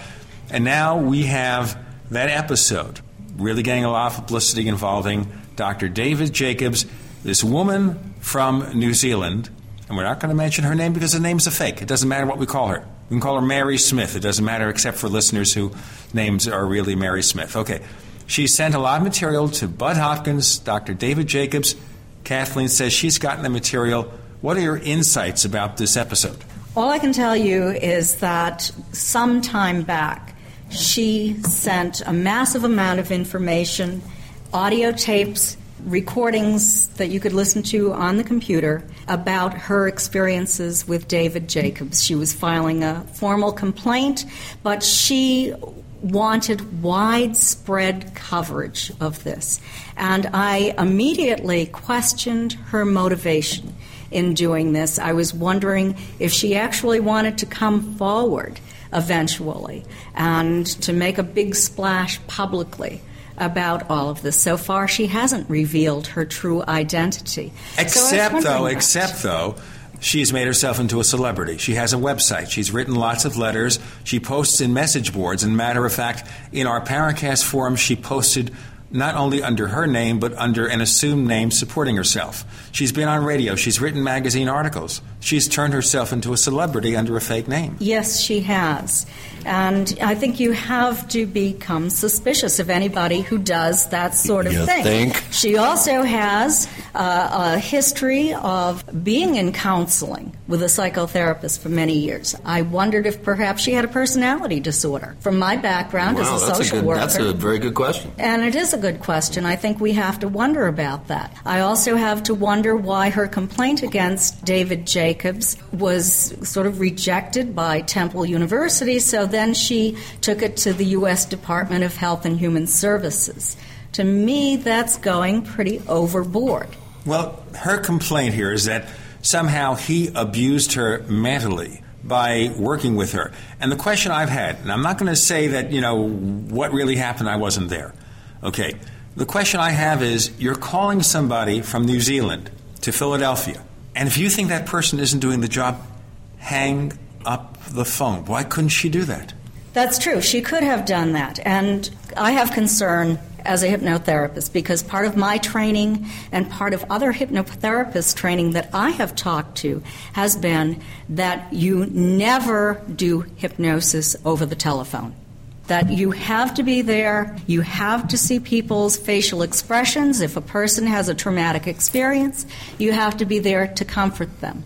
I think of Barney Hill, my uncle, in hypnotherapy with Dr. Benjamin Simon, where he relived such a traumatic experience that he at one point got up and he might have run if Dr. Simon wasn't there to stop him, and he might have gone through a window and onto the street below. Who knows? But you have to be there to protect the person that you're working with. And that is my that's my only criticism. That was, I think, a real major error in judgment on, on Dr. Jacobs' part. And, and getting uh, back to your, your comments about uh, Barney Hill, the tape of that of, of one particular session I'm aware of is one of the more compelling pieces of evidence. I think for the abduction, the validity of, and reality of the abduction phenomena. That is Explain amazing. that section, please. It- he would have to be an Academy Award winning actor to portray his experiences under under hypnosis the way that he did. It, it came across so real to me. It's always it's always struck me as being a very very important piece of evidence supporting the validity of the abduction phenomenon. Well, some people will say that you can become traumatized when you're confabulating information as well. But I want to stress the fact that on September 25th, 1961, only five days after the encounter that happened in the very early morning hours of September 20th, 1961, Betty wrote to Major Donald Keyhoe, and she talked about these figures that Barney observed on board that craft being dressed in shiny black uniforms, and that he was terrified by this. That he had run back to the car and stated to Betty that he thought that they were going to be captured if they didn't get out of there. Only a month later, he stated to Walter Webb, the original NICAP investigator, and I quote, they were strangely not human. And I think that that's something that we've overlooked in this investigation and not placed enough emphasis on. You know, So I it- wanted to ask you, since you mentioned Walter Webb, and we didn't get back to it before, we just touched upon it, the case that he was involved in that you were about to summarize. So let's pick up on that. Yes, the case he was involved in is uh, in his book Encounter at Buff Ledge. He worked with two individuals. The report was made years after their close encounter and a period of missing time. They were counselors at uh, a girls' camp on Lake Champlain in Vermont. She was a college student at Smith. He was a teenage boy who was taking care of the equipment down at the dock. Most of the camp members were at a swim meet, and they were out on the dock. They didn't know each other very well. This was the first uh, chance they had to have a conversation. As they were standing on the dock early in the evening, a mothership, you might say, that's the only way I can describe it, came in, and smaller craft flew out of that larger craft. The larger craft disappeared in the sky. Two smaller craft went in opposite directions. One came in their direction. It ascended vertically into the sky, it came down, it plunged into Lake Champlain, it came back up, and then it glided just above the top of the water in their direction. He had conscious recollection of observing non human entities on board that craft. They also had a period of missing time. The next thing they knew, the campers, the children at this camp, had returned from the swim meet. There were witnesses who did observe the craft. He came to Walter years later. They had lost touch. These two individuals, the, the young woman and the young man, had never really had the opportunity to discuss what happened to them. They found her years later. She was working for a college, she was married to a medical doctor, had a couple of kids. They finally found her and Walter Webb was able to have them hypnotized separately. We'll go into that in a moment. We have Kathleen Marden. The co host is Chris O'Brien. I'm Gene Steinberg. You're in the Paracast.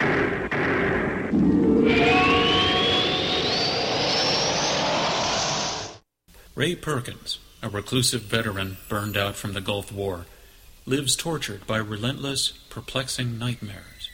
Nightmares of a horrific battle in deep space and of a mysterious woman suffering in agony for her devastated world. A woman not yet born, calling across centuries to him. Then, a coincidence leads him to his destiny, his chance to alter the universe. Attack! Attack! Of the Rockoids. The former fiction editor for Star Wars and Indiana Jones, Robert Simpson, writes The soul of the novel Attack of the Rockoids lies in its heart and passion for building a convincing tale of a love that spans a galaxy, a thrilling story. Attack! Attack! Of the Rockoids is available now.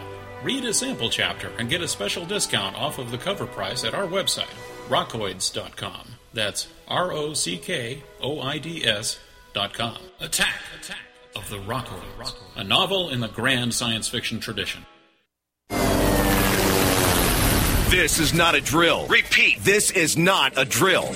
Gun sales are on a staggering pace. Gun prices are going through the roof, and that means desperate, vicious criminals now want your guns and will do anything to get them. Now, a new book reveals powerful secrets for hiding your guns from thieves and looters. You'll learn step by step, battle hardened techniques, where to hide your guns so criminals will never find them, how to create the perfect hiding place, as well as the places you should never hide your guns under any circumstance. These and other closely guarded gun caching secrets are guaranteed to keep your weapons safe and out of sight when the going gets tough.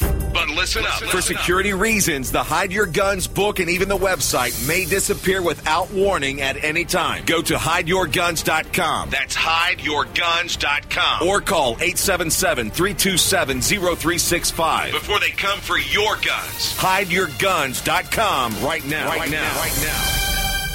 Before you throw away your used batteries, you need to listen to this. Now, going green can save money. Go green and save money by giving life to your used batteries by charging them with the Renaissance Charger. The Renaissance Charger uses a new revolutionary battery charging technology that effectively extends the life of new batteries and gives new life to used batteries. Invented by legendary audio genius John Bedini, this unique and patented charging system rejuvenates the electrochemical plate structure in the battery without additives, increasing capacity and maintaining cell integrity. Renaissance Charge offers a full line of products made in the USA for all types and sizes of batteries. Find out why our customers tell us the Renaissance Charger is the only battery charger they will ever use. Save your money, save the environment. Visit us online at r-charge.com. That's r-charge.com or call us at 208-772-4514. That's 208-772-4514. Be a part of the revolution today.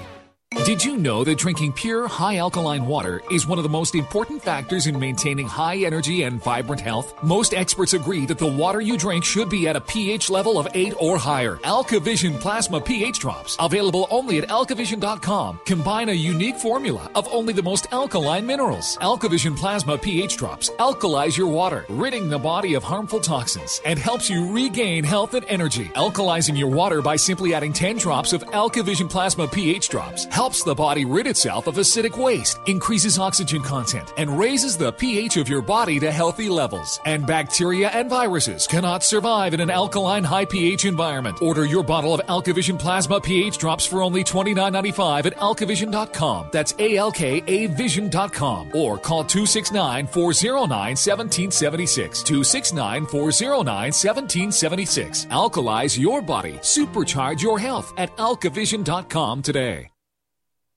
America's number one source for independent talk radio for over a decade.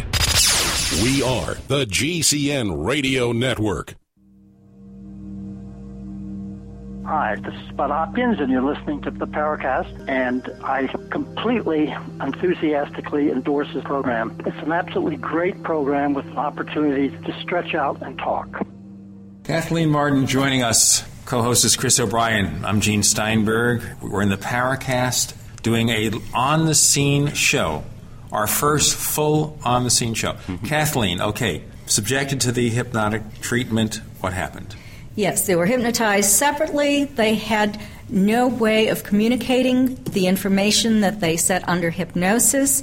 And Walter Webb did a comparative analysis of their statements their statements before hypnosis and their statements under hypnosis. And they had positively correlating information, I believe it was 65%, which is highly significant. I did the same kind of comparative analysis on Betty's and Barney's, separate statements under hypnosis, with positively correlating information that was not in Betty's dream material and contradicted the series of dreams that Betty had 10 to 14 days after their close encounter with a UFO in New Hampshire's White Mountains. Betty's and Barney's statements lined up in terms of the number of beings that approached their car, in the terms of the configuration, uh, and contradicted statements that Betty had made in her dream account. This led me to believe that Betty and Barney had a real experience what percentage of disagreement would two normal human beings subjected to a very significant or traumatic event, what percentage of agreement and disagreement would you expect to see? That's difficult for me to state, but if there's very little agreement, particularly when, when you're asking the number of people who are, ETs, who are in a certain location at a certain time. Um, and both of those statements line up verbatim then I think that that is significant. And certainly over 50% in, in the case of Janet and, uh, and Michael, and, and well over that in the case of Betty and Barney. And in my presentations, I uh, present that evidence, and also my audience listens to the audio tapes of Betty's and Barney's separate statements uh, to confirm that I'm not making this up, that this is true, that this is real. Okay, what is the reality here? Now, there are a couple of theories we can work on here. One, it's what you see. ET is here, they're doing something to these people. They are subjecting them to some kind of laboratory experiment. In some cases, maybe it's some other kind of experiential process, and I think Jerry Clark holds an opinion of that. What's your point of view? I think that it runs the gamut.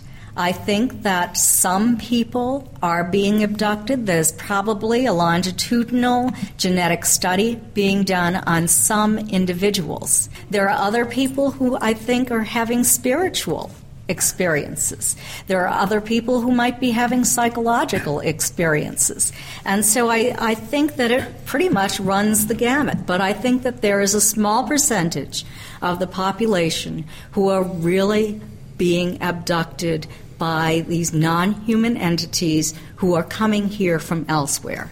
Okay, so we're not talking about millions and millions of abductions related to UFOs or ET or whatever. As a scientific investigator, I want to know if there is just one. one. if there's one, that is significant. I don't care about whether or not thousands of people have been abducted. Well, this is the big question. One of the arguments a skeptic is going to make is okay, we understand maybe ET comes here and they want to sample the populace. Okay? They may consider us primitive animals, whatever. We're going to find out what's going on for whatever reason, for motivations that we can't understand. How often do you need to do that and repeat that act before, you know, you've had enough information? shouldn't there be only a small number, or is this just the college exercise? You know, we cut up frogs, they abduct humans. Well, it seems to me that if it is a longitudinal study, then you have to do it across generations, just as we do with mice and monkeys in the laboratory. That's important. You know, I, this reminds me of something that I was told by a Native American a, a medicine man uh, in training, uh, lifelong training uh, with his grandfather. And we talked about quite a number of things. And one of the things that came up during the conversation, which is about a six hour conversation, was the whole subject of abductions. And he said, you know, I asked him, what, what do Native Americans, at least in your particular Apache tribe, think is going on in this, in this particular uh, mystery? And his response uh, was very, I think, very revealing, at least in my mind. And he said, Chris, what people don't get is they're not being taken out of their rooms and being taken up to a ship. The ship actually forms around them. And, and I've never heard anybody actually put it that way, but I think getting back to trying to differentiate between different styles uh, that we find in this particular mystery. That one is one that you don't hear much, that there may be some sort of paranormal, almost metaphysical uh, process going on here, as opposed to a nuts and bolts taking you up through the air into a ship, doing an experiment, and then returning you down. Uh, I, I found that very revealing. What do you think of that?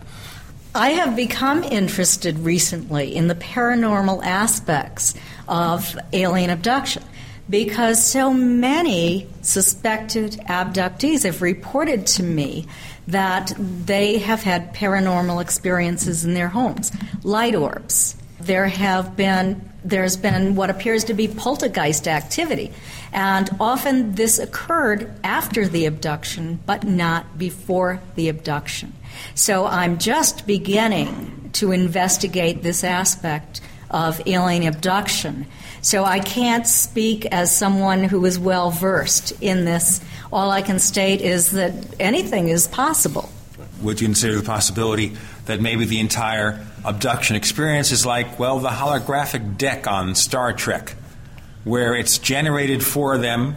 It could be physical to them, they could see, hear, feel, touch, etc., but it's not real in the objective sense. Well, to me, that perhaps that is true in, in some cases, but I do think that it was real in an objective sense for Betty and Barney Hill. That this was three dimensional mechanical craft, and that these were real entities, that they had substance, they had bodies, they were living, they were breathing. Chris? Well, yeah, and I, I think the one thing that comes through, I think, in, in loud and clear for me is is there's a, really an attempt, uh, and Kathleen, I, I, really appreciate your your candor in this uh, regard. There's a, there's an attempt, I think, out there in the abduction field to try to come up with a one size fits all answer to this, and I, I personally feel that there's too much contrary evidence to suggest that there is a single explanation for this particular mystery. And I do have a sense, and I think you as well are starting to have a sense as well, that there may be something more going on than just a single one size fits all explanation.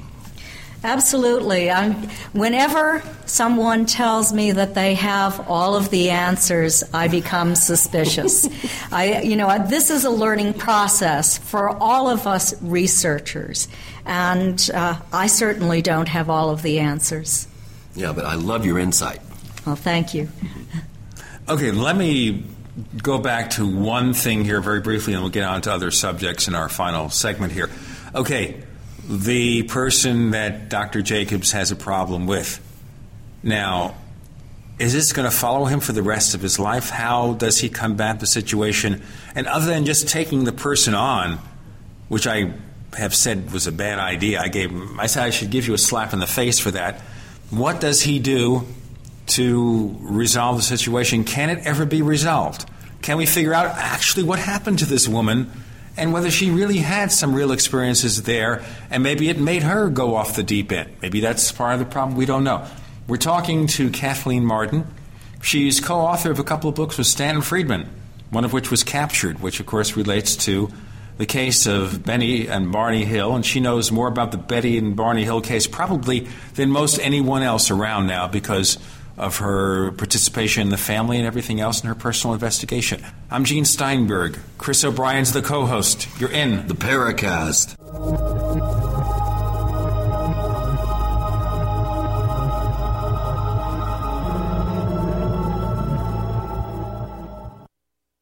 Don't complain about your cable bill going up and up and up. Do something about it. Grab a pencil and jot down this special number 1 877 804 MyTV. The more cable TV rates go up, the better digital satellite TV looks. So, disable the cable and get more of your favorite channels in 100% digital quality for less money. Call 1 877 804 MyTV right now to sign up for packages starting as low as $19.99 and up to four rooms. And there's no equipment to buy. That includes your free HD TV upgrade, your free DVR upgrade, and your free professional installation. And the best part, the pristine digital picture and sound. Call 1 877 804 MyTV. So, what are you waiting for? Pull out your major credit or debit card. Call 1 877 804 MyTV. 1 877 804 MyTV. Disable the cable, cut costs, and get more. Call 1 877 804 MyTV. 1 877 804 MyTV.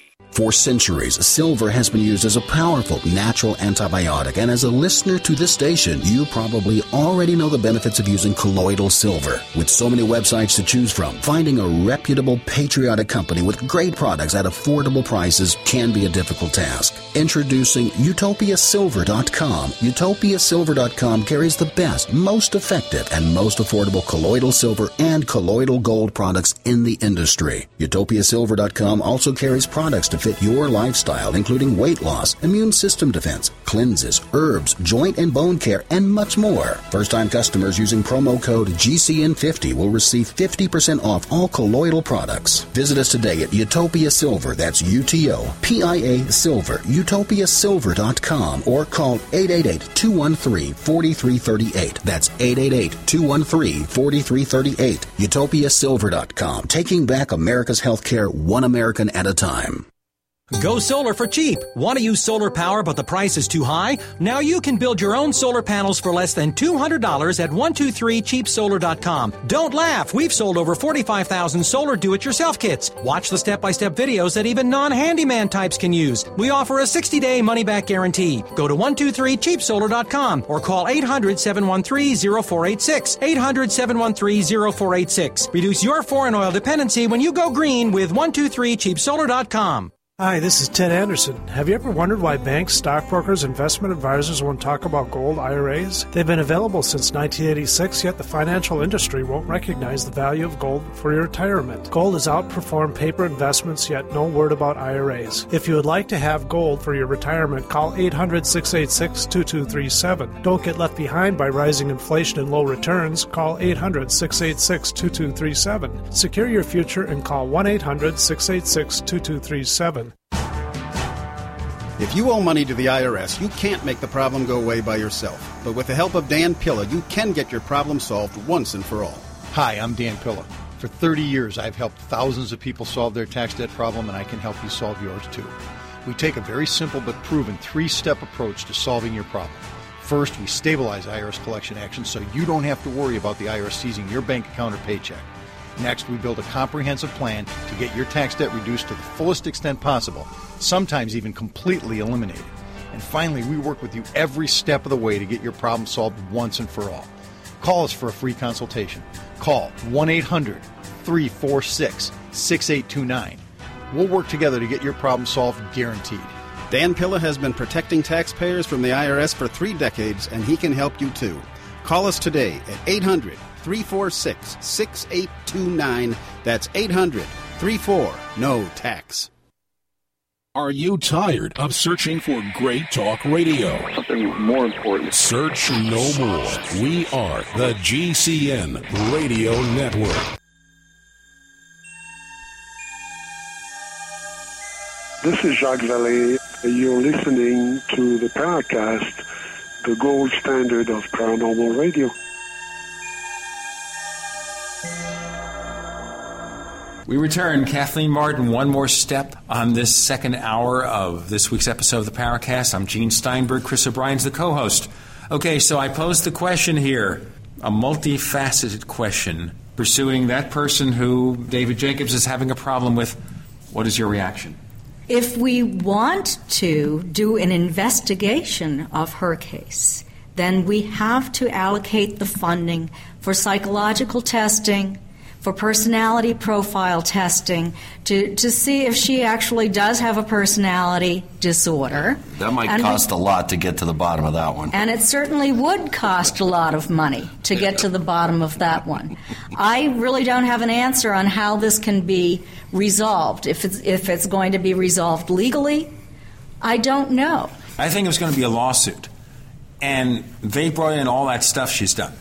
It would be laughed out of any courtroom in the world. Goodbye. Kaput. It's not going to work. There's nothing, even if we can say, and I don't know, again, I don't know, that Dr. David Jacobs was in over his head. He didn't handle this properly. I certainly think hypnotizing somebody who was 12,000 miles away over the telephone, he didn't handle it properly. No matter what, you can't sue him for that. No. No, and I, I believe that she signed a contract stating that he was not liable for Ooh, I this. didn't know that, really. I believe so. I did. I did see his contract. I asked him uh, uh, two or three years ago when we were together, and he either showed me the contract or he told me about the contract. And I don't think that he has legal liability. Did, did you know that, Gene? No.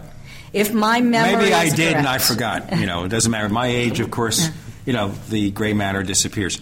Okay, so Dr. Jacobs, let's move to one thing about it the fact that he believes that the aliens are here to create a hybrid race. Okay? Is that something you're seeing any indication of in your investigation? Certainly, some of the people that I work with believe that that is going on. Uh, it's all hearsay. It's information that's been recovered through hypnotic regression.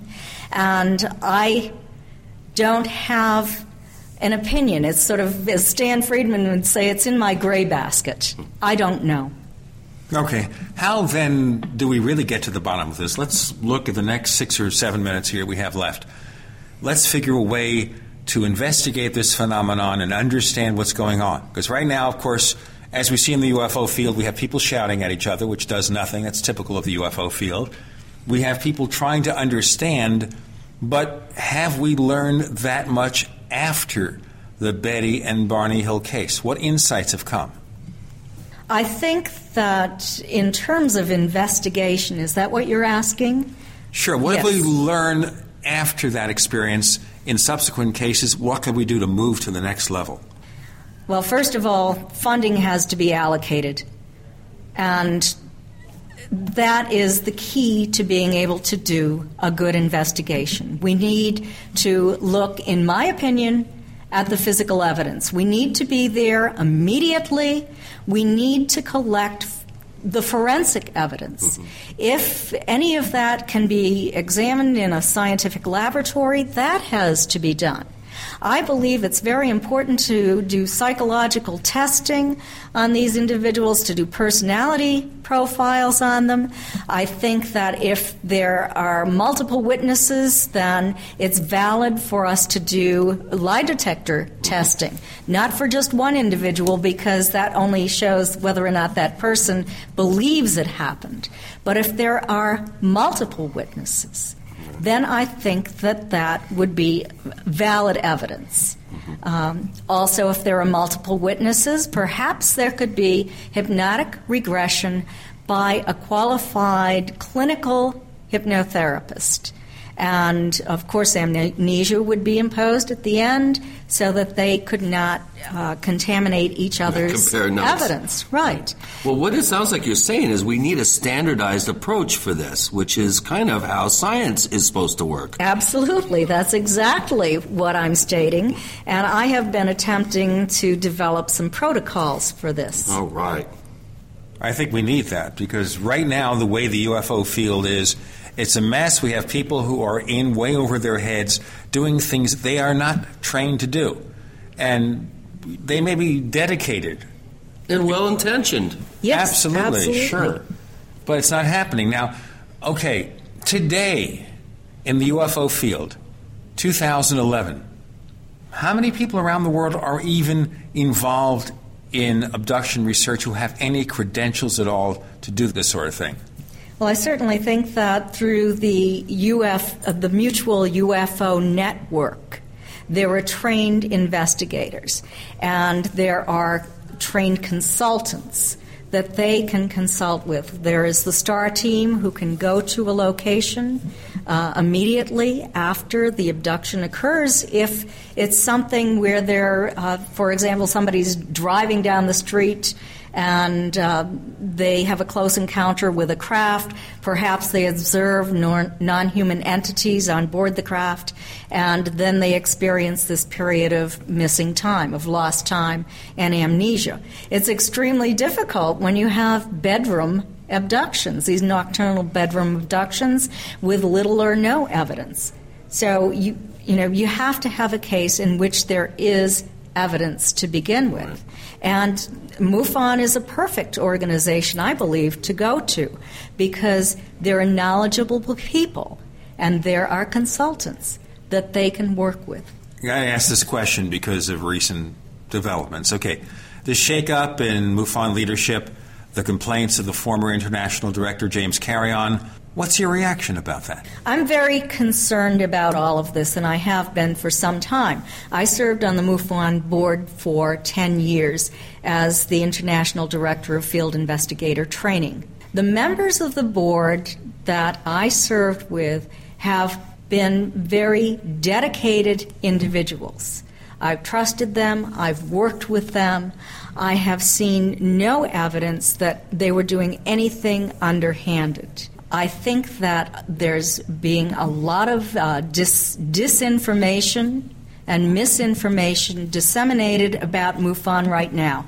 I'm uh, very concerned about it. I would go with the statements of Clifford Clift and the MUFON board. I know them, I have worked with them for a long period of time, and I trust that they are doing the best thing for the Mutual UFO Network. I have to mention one thing. We had James Carrion on the show criticizing MUFON, and since then, he will not accept my email. Okay?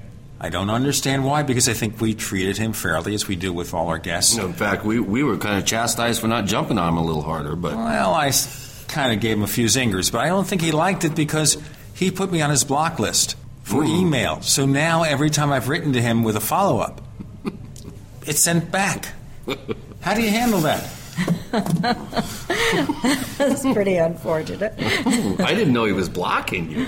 Yes, out of sight. I'll do it right now. I'll write him a letter right now after this interview is done, and let's see what happens to it. Because I invited him on the show, and you did too, to participate in our forums, answer questions from our listeners. No, not going to happen. No. Now, Kathleen, you're invited too, by the way to answer questions from our listeners. I'm serious okay. because I think it's a friendly place. They love it when, when our guests come on and, and they can share share uh, back and forth dialogue. They mm-hmm. love that. Right. We have people from NARCAP coming on. We've had Nick Redfern coming on. We have this guy Chris O'Brien. He comes on occasionally. I don't know who he is, but he, he comes in, kind of invades the turf, and he posts a few things. But you know, I'm serious. I think it's a very sensible discussion, and we have a real terms of service that people really get crazy, we won't let him on. Kathleen Marden, tell our listeners what you up to in the next few months where they can find more of the things that you do. Okay. You can go to my website, www.kathleen, K-A-T-H-L-E-E-N hyphen Marden, M-A-R-D-E-N dot com. Uh, I have recently updated my site. You can read about me. You can read about my work. My uh, scheduled lectures and events. I've posted several articles that I've written. Uh, I even have a guide, a tourist guide. So if you are going to the White Mountains of New Hampshire and you want to uh, travel along Betty and Barney Hills Close Encounter route, you can go there. Uh, I have a guide for you to follow for your self guided tour. This is a very exciting year for me because this is the 50th anniversary of Betty and Barney's UFO experience. I've just been contacted by the state of New Hampshire, and there is going to be a historical marker erected and a celebration. Fascinating. That is interesting. Kathleen Marden, thank you so much for joining us this week on the Paracast. It was my pleasure to be with you. Thanks for having me.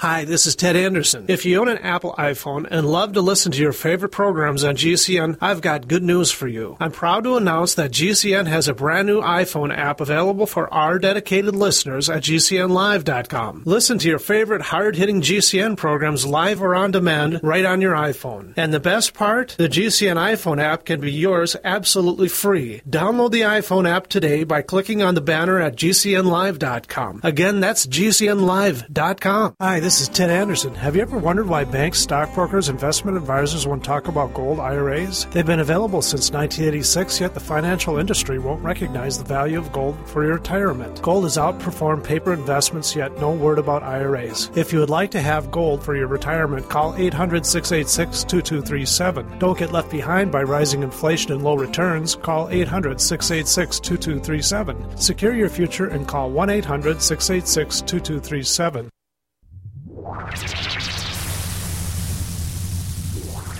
Welcome back to the Paracast, the gold standard of paranormal radio. And now, here's Gene Steinberg. So, Chris O'Brien, somebody said that you look like a shadow man. Would you explain that? Well, uh, I had a Native American. Uh, I was walking actually down to the casino, uh, to the sushi bar, and uh, I had, was in full regalia, had my black hat on and my, my bolo and the whole deal. And he goes, ah, Pathfinder. But I guess I'm a shadow man Pathfinder. Um, I'm kind of dressed all in white except the black hat. Chris O'Brien on the Paracast this week. You and I are on location at the International UFO Congress on sacred Indian ground just outside of Fountain Hills, Arizona, which is near Scottsdale, Arizona. So it's been a pretty exciting venture here because crowds are really good. I'm surprised. I wonder that if people can still, after all these years, attend UFO conferences in fairly decent numbers. I am absolutely amazed. The the Open Minds organization did a really good job. This is one of the best conferences I have ever been to. If you're looking for FDA approved radio, you're listening to the wrong show. This is the Robert Scott Bell Show. Of course, the old saying goes, "It's darkest before the dawn." And I was, uh, as I was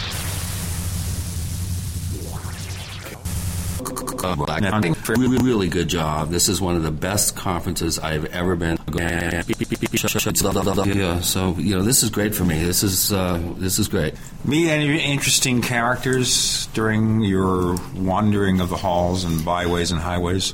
Everybody here is an interesting character. Everybody has a story. Um, unfortunately, this 80 year old woman came out of the woodwork, was right next to me and she didn't know what she was getting herself into. She had an incredible experience two weeks before the Phoenix Lights event. She was out in the desert. She had this huge thing fly over her.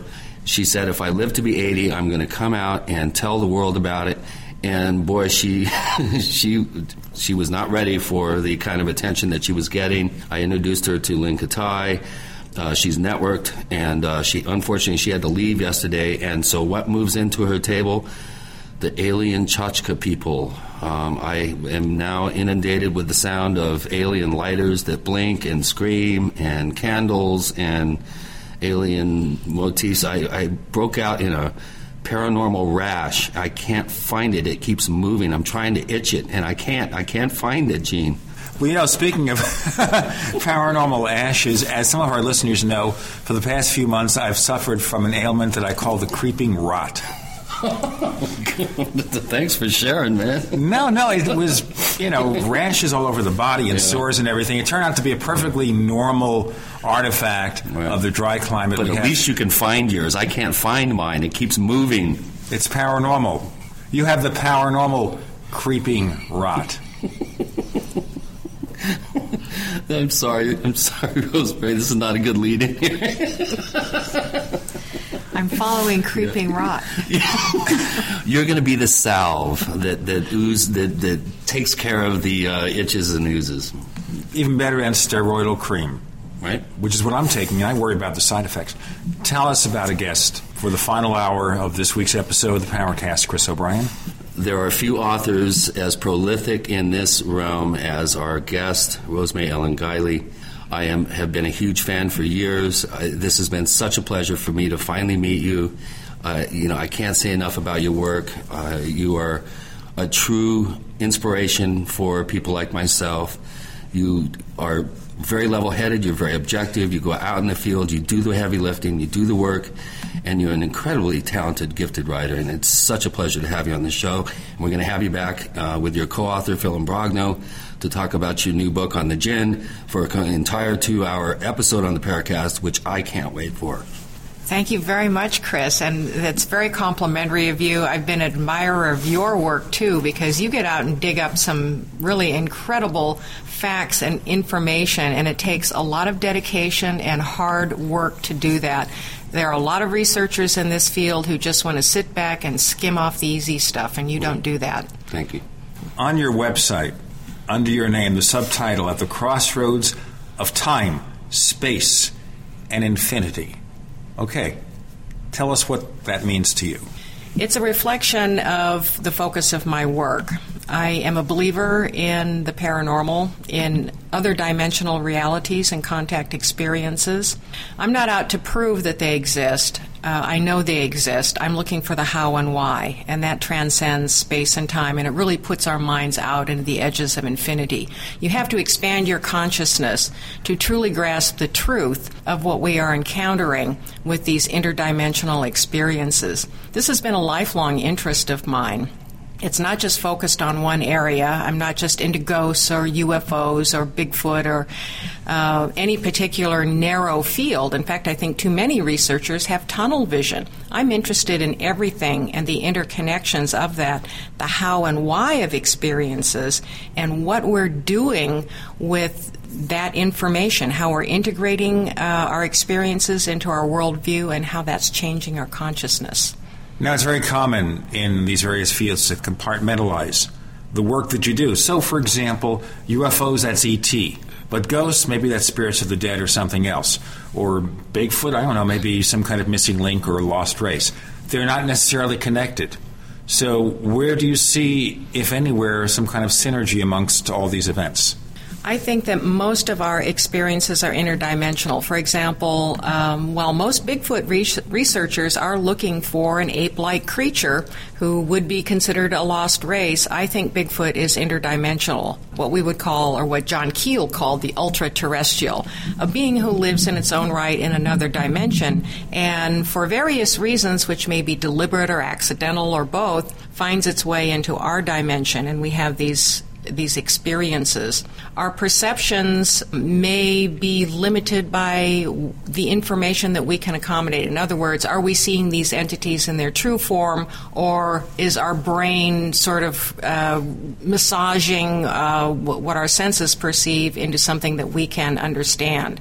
And I discovered early on in my work, um, and mainly because I'm a very curious girl, uh, and I like to know everything I can about everything, but I discovered very early in my work that there were bleed throughs uh, from one area to another. And if you research the mythology, the folklore, the anecdotal experiences, and even what science has attempted to say about some of these things, um, you find many, many overlaps over the years. You find different labels on the same, what I call core experiences. Human beings have had core experiences with interdimensional entities since we've recorded our encounters since ancient times. This sounds silly, but when you're talking about this and our interaction with another dimension, I think of the British TV series Primeval, where they have these anomalies, and creatures and people come through these anomalies which appear and disappear at random times. So we understand that's just a work of science fiction on television. But from what I'm hearing from you, this sounds like there's a reality behind all this. I think there is a reality behind it, Gene. And actually, science fiction is always on the cutting edge of the truth that's out there. Um, they're visionary. The, science fiction people are visionaries. But um, I discovered in researching these narrow focused areas that I, you can't contain them within neat little boundaries. And in fact, the, the paranormal is, is really like quicksilver itself. You can put mercury into a container, but if you take it out and try and press on it, it squishes into a million different directions. And that's exactly how the paranormal reacts. And by paranormal, I'm including what I call broad spectrum phenomena. That would be everything angels to zombies and everything in between, including UFOs. Ufologists don't like to consider themselves paranormal. The paranormal people aren't interested in ufology. The Bigfoot people don't care about ghosts or UFOs. And yet, for example, if you talk to some of the leading Bigfoot researchers, they always, uh, if they spend enough time out in the woods, they always see mysterious lights in connection with Bigfoot sightings. So there are common threads that connect everything. Take the vampire, for example. What is a vampire? Well, you've got elements of the incubus, the succubus, the nightmare hag, uh, the poltergeist, uh, and mysterious creatures, and the returning dead. So, where do we draw the boundaries? Rosemary Ellen Guiley making her first appearance on the Paracast, but there's going to be a joint appearance, we hope, between her and Phil Imbrogno in the very, very near future. Chris O'Brien's the co host. I'm Gene Steinberg. You're in the Paracast.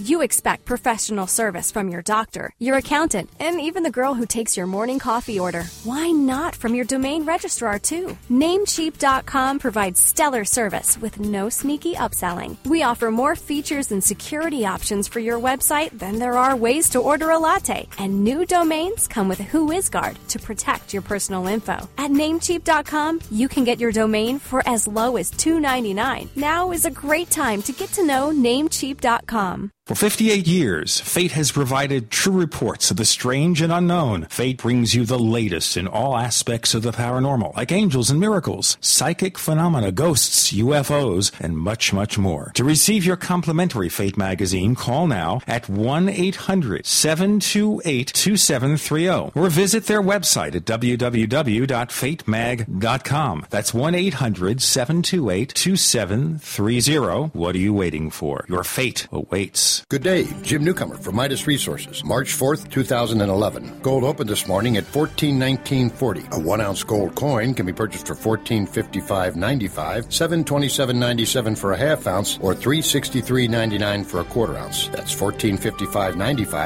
727.97, or 363.99. The Constitution and the Bill of Rights have been reduced to old relics politicians ignore, trample with their outlandish, overreaching policies. Your support of the Campaign for Liberty stands in the way of this insidious process. Hi, this is Ted Anderson. I've teamed up with the Campaign for Liberty to offer the authentic proof quarter ounce pure gold coin. For only $390 plus shipping, Midas will donate $100 to this incredible organization. Help fight big government by ordering your gold coin at 800 686 2237. You get to win twice by owning gold and fighting an overreaching government. Call 800 686 2237. Again, that's 800 686 2237.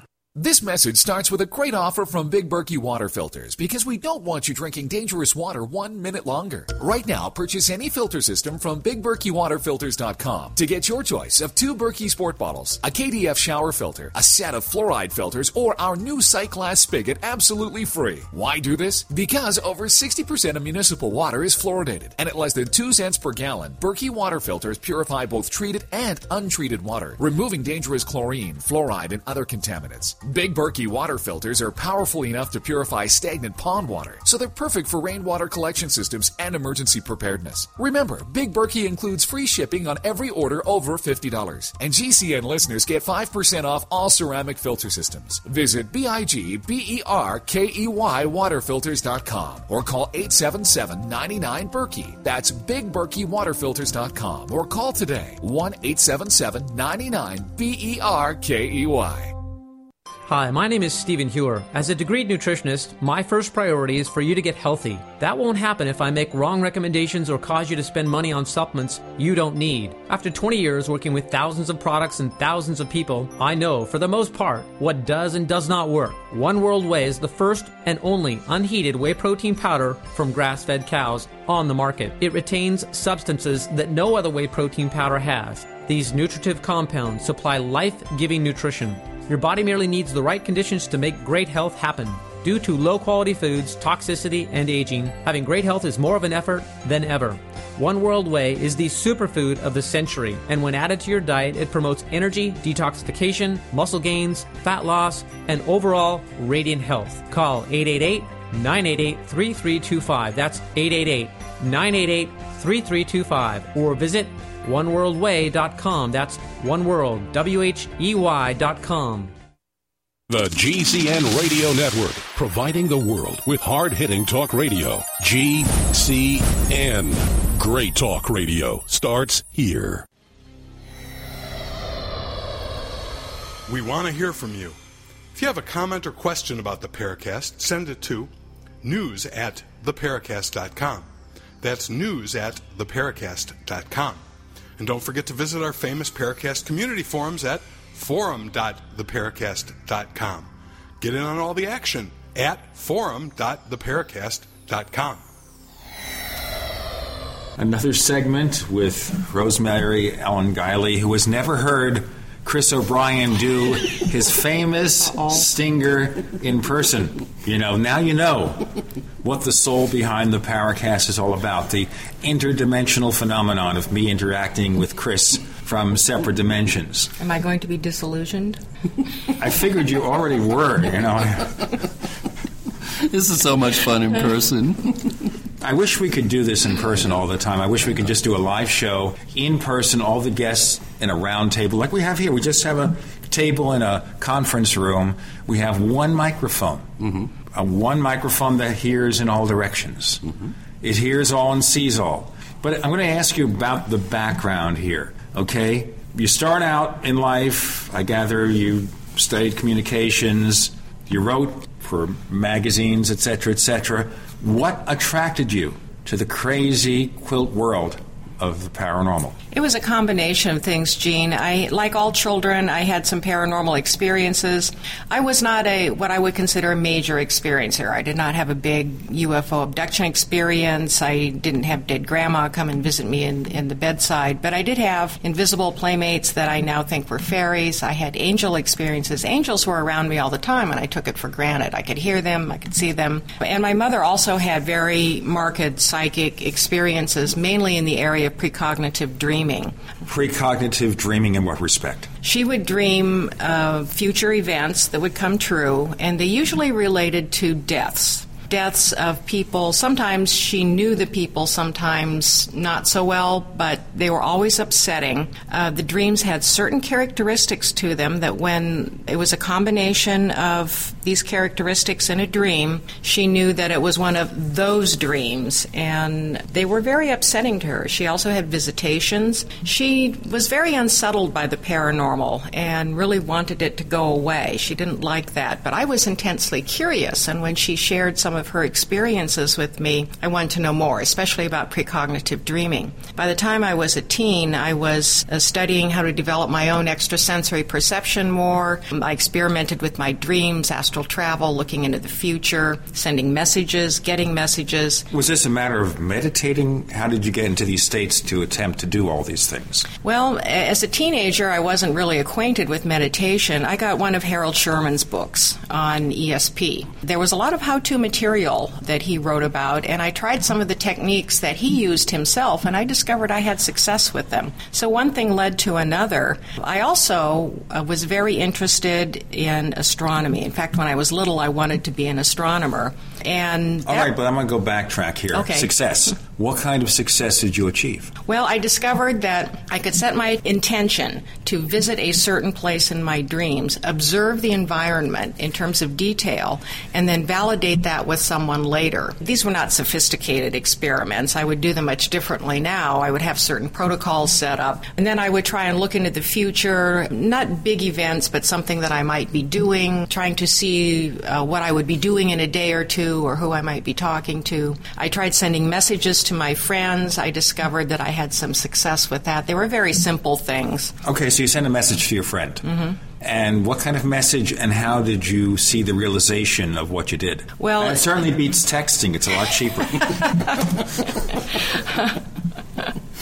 well, and texting is a little more reliable than dreams sometimes. It's I would sure hope so. But However, seriously. I've, I've, done several books on dreams because I think they're very important in our interdimensional experiences. Well, I agree. Absolutely.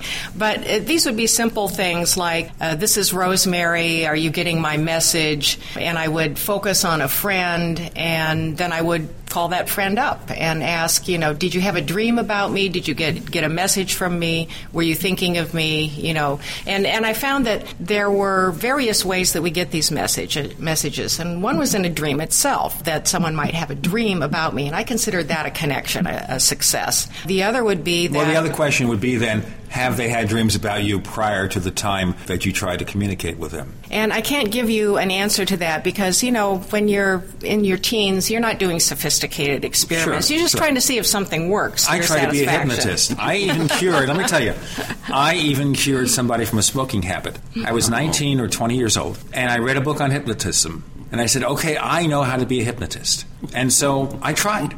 And the person went under. I followed it to the letter. And I gave him the post hypnotic suggestion anytime he tried to smoke a cigarette, it would have a bitter taste in his mouth. And it worked for a while until everybody and everyone tried to get him to try to smoke. So finally, they forced him to develop a brand new smoking habit. I gave it up. But seriously speaking here, okay, so you had, as you say, limited success. What about precognition? Did you try to think of an event that actually came true more than just something that might be assumed at random to have happened? Well, sometimes I tried to see what was going to be in the newspaper the next day. You know, that's a very common um, psychic test, and I did read about that. But I found that my intuitive or psychic abilities were very different than my mother's, and I had limited success with precognition. I had more success with visiting or seeing distant locations, sending messages, and having these experiences with like the beings I called the angels. When you're little, you assume that everybody has experiences like this, and then you get older and you realize that it's not a level playing field. Some people have none of these experiences, and I was very puzzled as I got older why people would say to me that it was all in my head when I knew it wasn't all in my head. This also stimulated me to uh, to research further. I was pretty much an armchair researcher, of course, through my teens and in my early adulthood. I was just trying to learn and understand. Uh, as I got older, then I took a more uh, active stance. I wanted to develop my abilities, and I did that through energy healing. I took uh, all kinds of energy healing courses, intuitive development, psychic development. Intuition is a polite word for being psychic. I started to apply it to my own investigations of the paranormal because I wanted to have a what I felt was a reliable way to open up, to experience, to validate what I was experiencing, and then to be able to close down. And energy healing was very instrumental in that. How do you think it changed your life? I mean, you had a pretty conventional life as a writer and journalist. At one point, did you say, you know what, I really need to focus my life on paranormal research? Well, I've never had a conventional Yeah, life. no, she's. it's pretty much her conventional life, uh, Gene. Well, like mine too. I don't I don't live in ordinary reality very much, and uh, I don't live in ordinary reality very much uh, anymore, and that's changed over the years. Uh, I find it fascinating to explore these other dimensional realities. I've had many experiences; they're mostly clairvoyant in nature, of perceiving entities when I'm out doing investigations. And I sometimes have uh, validation from other people who are present, and sometimes I don't. We have Rosemary Ellen Guiley, who has written over 40 books about the paranormal. And I envy that. I've only written 30 not about the paranormal. Most of mine are assembly line books. When you do assembly line books, you know, you don't consider them literary in any respect at all. We'll have more in a moment. Chris O'Brien's the co host. I'm Gene Steinberg. You're in The Paracast.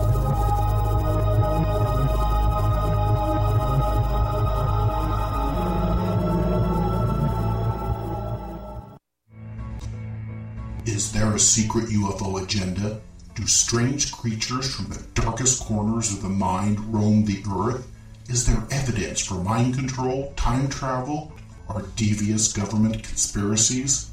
Find out the inside scoop on the latest conspiracies, paranormal activity, and Fortean phenomena when you subscribe to Tim Beckley's Conspiracy Journal. It's jam packed with stories, special book and DVD promotions, and the best news, it's absolutely free, sent right to your mailbox. Plus, a bonus free email newsletter sent out every Friday. Simply send an email with your name and address to Mr. UFO at webtv.net. That's Mr. UFO at webtv.net. Find out what they don't want you to know.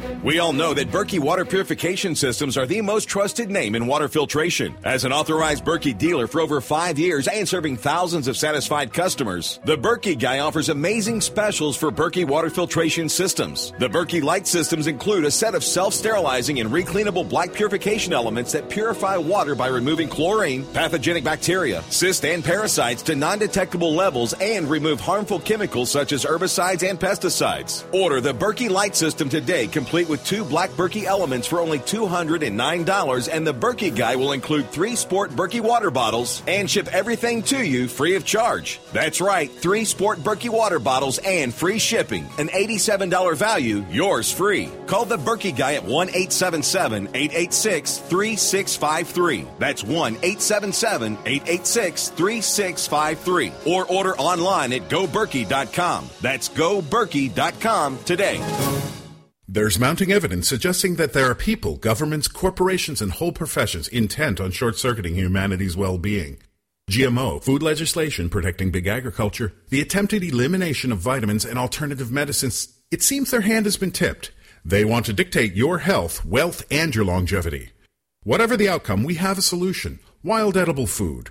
Why worry about food when all has been provided? We imagine that we were ejected from the garden and never invited back, but the garden's still here. There is an endless wild abundance which grows all over our green earth, just waiting for you to wake up and see it. Let author Linda Runyon teach you how to see, know, get, prepare, store, and eat wild edible food. Save money, add nutrition, and ignore the noise when you go shopping in nature's supermarket. Go to ofthefield.com and get started today. Or call 1 888 51 Eat Free. That's ofthefield.com or call 1 888 51 Eat Free and begin to see a different world. Extend your life with Extendovite. My name's John, and I've been having problems with my blood pressure for years. My doctor's tried everything without much success.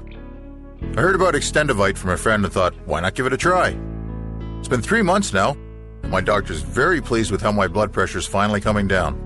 I have a lot more energy than I've had in a long time. It's working for me. For 12 years now, I've been helping people. My name is Don Wiskin, and I want you to know Extendovite works. If you're looking for more energy or just want to be as healthy as you can, now is the time to join the growing list of real people benefiting from Extendovite. To order, call 1 877 928 8822. That's 1 877 928 8822. Or visit our website at heartdrop.com. Extend your life with Extendovite. America's number one source for independent talk radio for over a decade.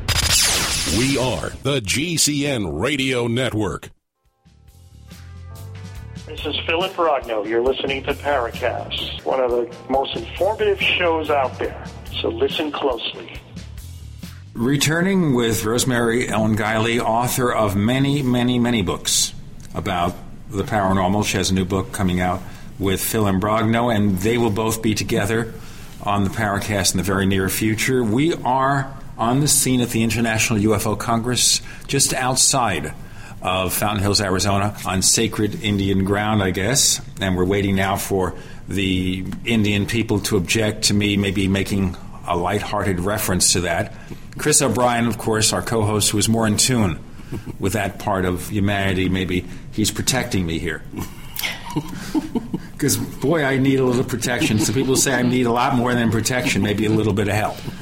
But I completely admit to being guilty about that. Okay, I want to hit one more thing because obviously we don't have a lot of time with this, Helen. All right, let's focus on the other area of the paranormal experience, so to speak, UFOs.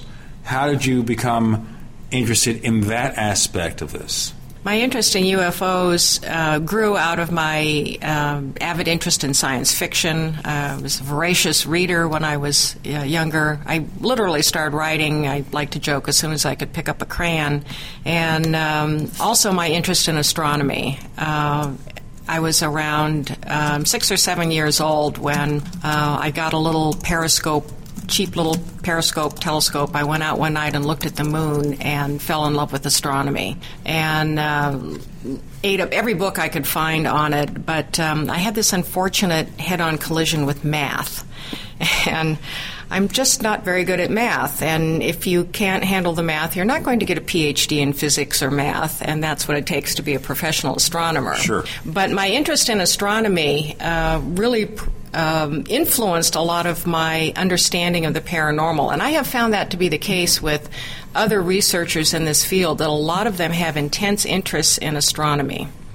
Okay, so at that point, when was your first exposure to UFO lore? Did you read a book like a lot of us did? Did you see a UFO? Um, I have actually never seen a mysterious light in the sky. I've had lots of experiences, but um, I, and I, to my knowledge, I've not been abducted. I've had lucid dream experiences with entities that one could consider perhaps to be ETs. Actually, I think ETs are really ultra terrestrials. They come from another dimension. But I But haven't. then, if that's the case, what about, of course, real ETs? I mean, we're right now discovering more and more planets revolving around other star systems. yes, I don't rule them them out. Uh, so but why think that wouldn't ET maybe have developed before we did? Maybe they have found a way to travel amongst the stars. Why wouldn't at least some UFOs be ET? Oh, I think that they probably are, but I think that the bulk of our contact experiences that we label ETs are probably with beings from another dimension right here. Uh, in our physical world. So it's a combination of things, and we may never be able to find the boundary between the two because that boundary keeps sliding around. People look for the paranormal to be divided up into little black and white pie slices, and uh, that is virtually impossible to do. And comes to this too, the people who are in our forums with a more skeptical bent will say, hey, how do you validate any of this? If it's an internal experience, in other words, you either know or you don't know, how do you go about investigating these things to translate that information to other people? How do we follow it up? How do we quantify it? How do we measure it? It's very difficult to do from an, an, empirical standpoint, and this is one reason why science has such a hands off in this whole area, ufology and the paranormal in general. It's a real, real career killer for a lot of scientists. So, uh, So scientists are, are, are trained to throw out the anomalies and ignore them basically, and just go for the rep, you know the replication of data. we're dealing with, with subjective experience. And um, so I, I think it's important for people to find their own truth. Uh, we have these experiences that shake us up, that expand our worldview, that tell us that there's a bigger picture out there. And for most of us, that's going to be a very individual, unique path to make meaning of that. So my work is oriented to that. I, I try to put extraordinary experiences within the context of things that people are familiar with mythology, folklore, science, other people's experiences, anthropology, and uh, spirituality as well. Uh, all of these things combine to our understanding of our extraordinary experiences. And for many people, it's going to be their own inner truth that they cannot or do not have to prove to anyone else. A good point. You know, one of the things that I've, I've been fascinated with is your ability to get out in the field and actually do the work. For aspiring uh, field investigators, why don't you give us a, a, a sense of your personal approach into these areas? And I obviously it from type of event or type of report or type of uh, phenomena, it, it, it's going to be different. But what is what? It's kind of lead us through step by step how you approach uh, an investigation. We have some aspiring investigators out there. I believe in using a mixture of hard and soft approaches. Um, some equipment, I don't outfit myself up one side and down the other like we see on the unreality shows. Uh, and I also believe in, in the use of psychics and psychic ability. Well, the unreality shows largely they're just props. Um, sometimes they are. Sure. Yes, there are, there are pieces of equipment that I don't think really do anything. They just look pretty pretty cool on, on TV. Or they run around wearing funny hats. I understand wearing funny hats is really good on some shows. Well, Chris, the, I don't think your hat is funny. well, he's a shadow man today. is that what it is? Okay. Yes. It's my costume. he's got a shadow man hat on. And uh, you're trying to en- understand or capture or engage with things that are not completely in this dimension. Uh, in fact, there's a bleed through of dimensions. So trying trying to rely just on equipment is you're destined for failure if all you bring is equipment and expect that to do the job for you. If you stay in the paranormal, you're going to be engaging your psychic senses, and everybody has that ability to some degree. The more work you do, the more that flowers on its own, and it has to be acknowledged and used in the field. So I don't go in as a psychic, and I've never really billed myself as a psychic, and I don't want to work that way. But nonetheless, I use intuitive and psychic impressions as part of my uh, experience of an investigation and my analysis of it. So that's that's an important tool in the tool toolkit. In other words, it is. And when um, I, I, work with a lot of ghost hunting groups because they've been so popular in the past few years, and people often ask me what they should do, and uh, I say the number one thing you should do is establish a practice of daily meditation. Uh, and regardless of whatever your spiritual underpinnings are, use that as the basis. Uh, meditation is one of the best ways to open up your subtle senses and also to um, to improve the buffer of energy around you. You're often engaging with phenomena that can be incredibly destabilizing. And people will go jumping off the, the diving board into the deep end of the pool because they want to be instant investigators, and they wind up getting very destabilized by what they come up against. Well, moving into what investigations are, let's go back to UFOs for a brief second here or two and that is we have a lot of people here who figure UFOs are physical, they're physical craft from other planetary systems, maybe interdimensional in the sense they use that for transport.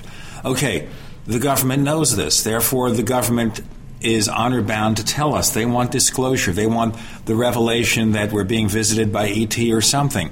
But based on what you say, this can't possibly happen because it doesn't work that way.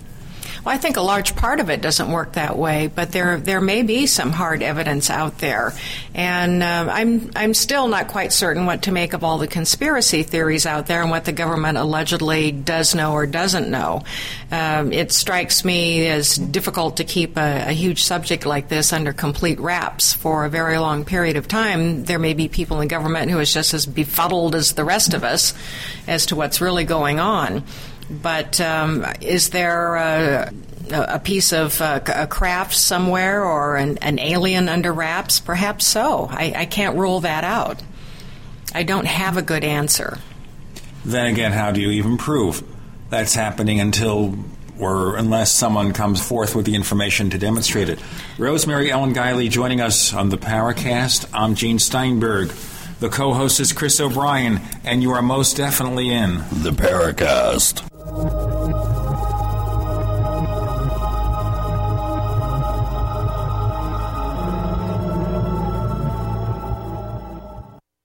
Graphic Converter is the image manipulation tool for the rest of us. It does not use any database. You get full control of all your files. Want to view the images of a folder? Drag it into Graphic Converter and a powerful browser opens up to show your image files. You could use it for slideshows. You could use it to import images from digital cameras or from scanners. Need to do some image editing? You can do that too in Graphic Converter. Also print catalogs. Convert from so many formats I can't even list them. Download now to see if Graphic Converter is good for you, like one and a half million other users. Guess what? You could save money when you buy Graphic Converter. Use the coupon code Night Owl. Use the coupon code Night Owl to get a special price for Graphic Converter. Go to lemkesoft.com. That's L E M K E soft.com. Lemkesoft.com. L E M K E soft.com.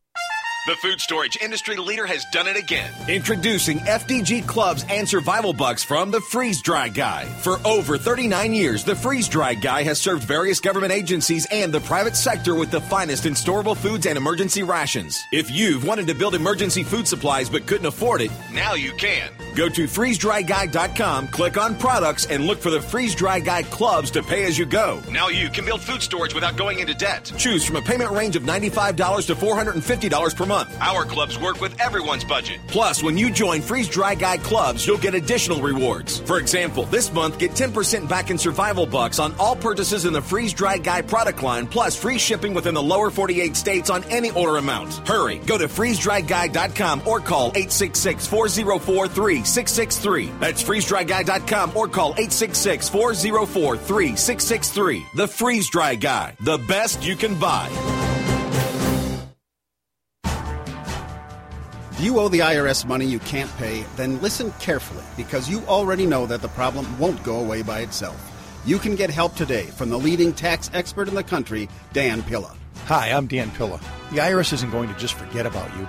Right now, the IRS is hiring thousands of tax collectors to go after delinquent accounts just like yours. That's why you need to take action today, and I can help. I take a simple but proven approach to solving your tax debt problem. First, I stabilize collections so you don't have to worry about wage and bank levies. Next, I build a detailed plan to get your debt reduced to the fullest extent possible, sometimes even eliminated. Finally, I work with you every step of the way to get your problem solved once and for all. So call now for a free consultation. Call 1 800 346 6829. Dan Pilla will solve your tax problem, guaranteed. He's helped thousands of people and he can help you too. Call us today at 800 346 6829. That's 800 34 No Tax. Normal blood pressure, naturally. How would that make you feel? I'm Don from New Mexico. January of 2000, I had a heart attack. Then my real health began going downhill, and I had uh, high blood pressure, high blood sugar, poor vision, and I really wasn't sleeping well. I was a mess, pretty much. Don reports dramatic improvements with Heart and Body Extract. I started taking uh, Heart and Body Extract, and from within a few days, I started sleeping a lot better. My blood pressure uh, normalized, my blood sugar normalized, and uh, my sleep really did improve. Experience these benefits and more when your body gets what it needs with the assistance of Heart and Body Extract. Order at hbextract.com or call 866 295 5305. That's hbextract.com or call 866 295 5305. And folks, I did not expect this at all. By the seventh, eighth, and ninth day, I saw dramatic improvements from taking Heart and Body Extract. Details at hbextract.com or call 866 295 5305 for Heart and Body Extract.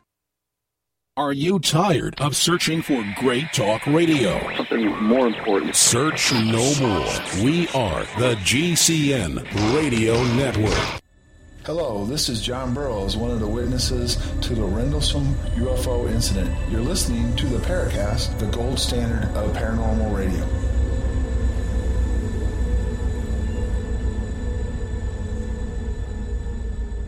Okay, neighbors, if you have a comment or a question about this week's special episode of the Paracast, write us news at theparacast.com. That's news at theparacast.com. The final segment this week's episode of the Paracast. I'm Gene Steinberg. Chris O'Brien's the co host.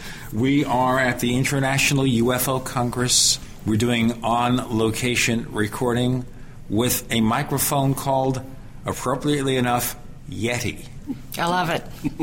It's a very good microphone. It's THX certified. George Lucas gets a dime every time I speak because of that. Rosemary Ellen Guiley joining us. She's at the crossroads of time, space, and infinity. We've been trying to explore a little bit about UFO investigations.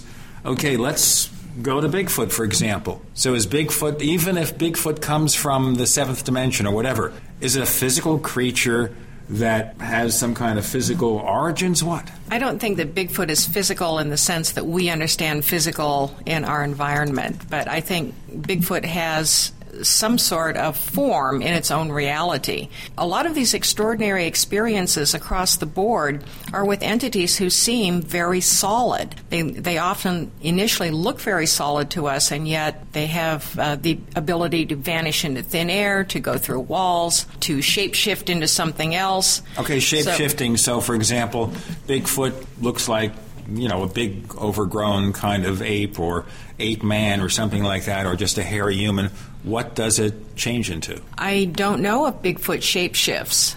To my knowledge, I don't think we have any accounts of people seeing Bigfoot shape shift, but does Bigfoot have another form in its own reality? Does it appear to us in a different form when we see it in our reality? These are questions that we don't really have any good answers to.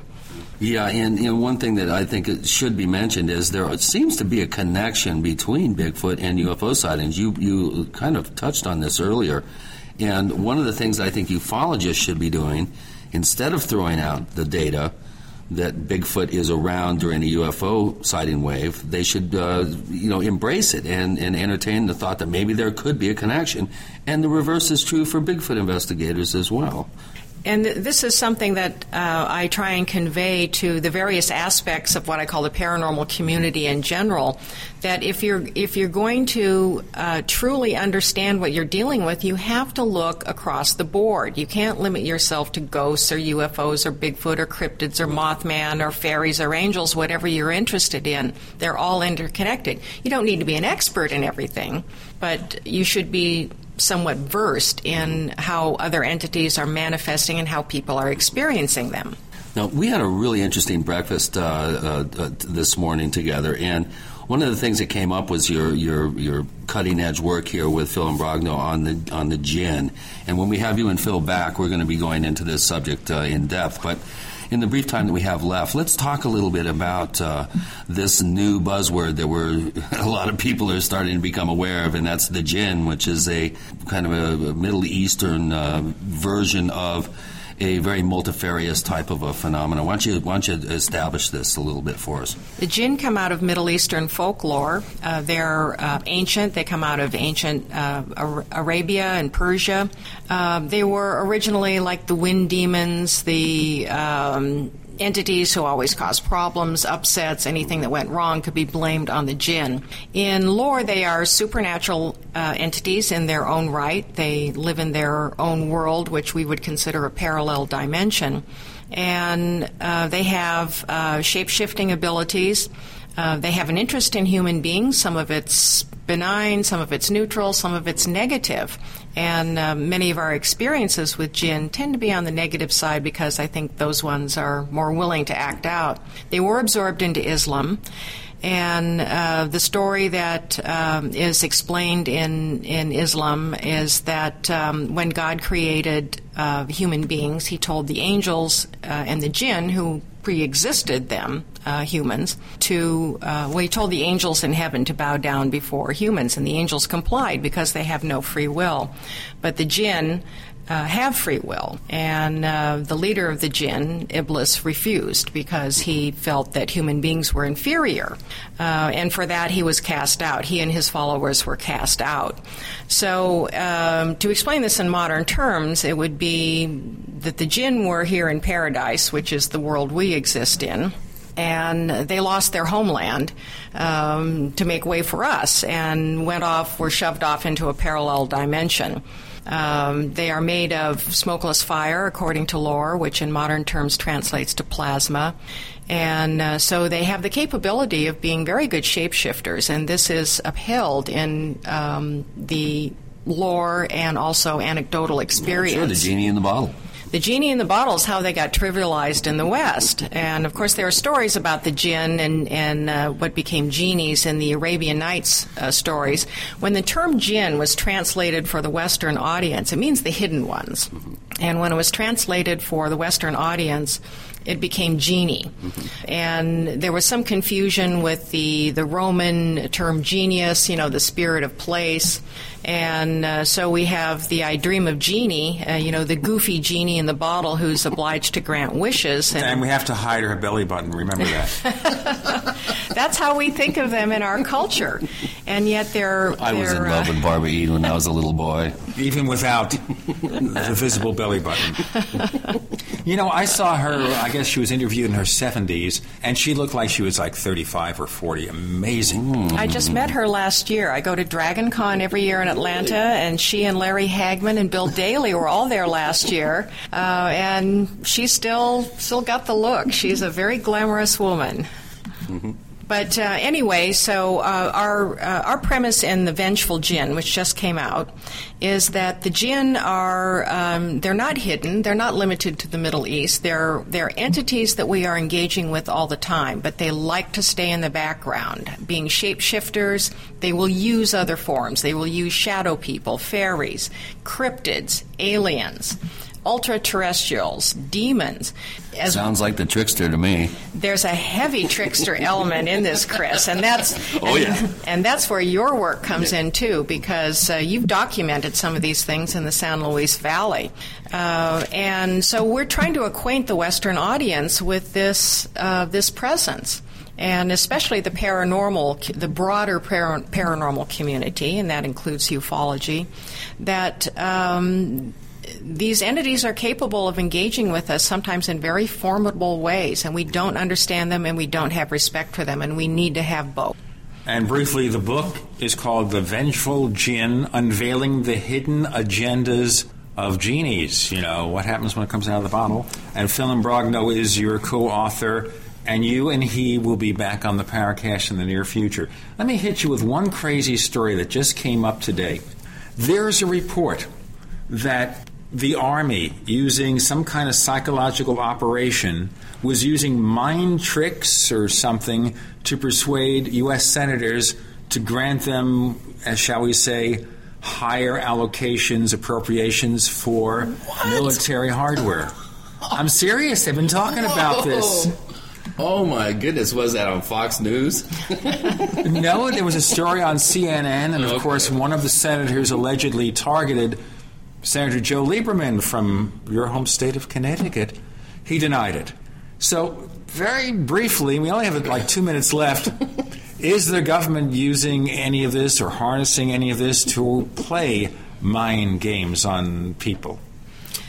Mm. I'm. I can't uh, say that I'm. You know, I, am not speaking as an expert on this. I just have personal opinions. But my opinion is that uh, the government would have to be interested in how to use mental powers to influence uh, physical things and to people and, and, influence people. We have this documented in science that intentionality. Look at the the work of. Um, whoa, there, has been scientific research demonstrating that in, intentionality is possible. That that you can use the, your mental powers to affect the environment around you and the thoughts and actions. Gregg Braden's work in Lebanon, uh, where they meditated and inexplicably violence stopped during the meditation period. They did it three times and replicated their data. Okay, the book is called one more time The Vengeful Jinn Unveiling the Hidden Agendas of Genies. Our guests, Rosemary Ellen Guiley and our friend Phil Imbrogno, co authored that book. We look forward to having both of you back on the Paracast. This has been a special show on the scene at the International UFO Conference with the Yeti microphone. My co host is Chris O'Brien. I'm Gene Steinberg. A very special thanks to Rosemary Ellen Guiley. Thanks for joining us this week on the Paracast. Thank you, Gene, and thank you, Chris. You're welcome.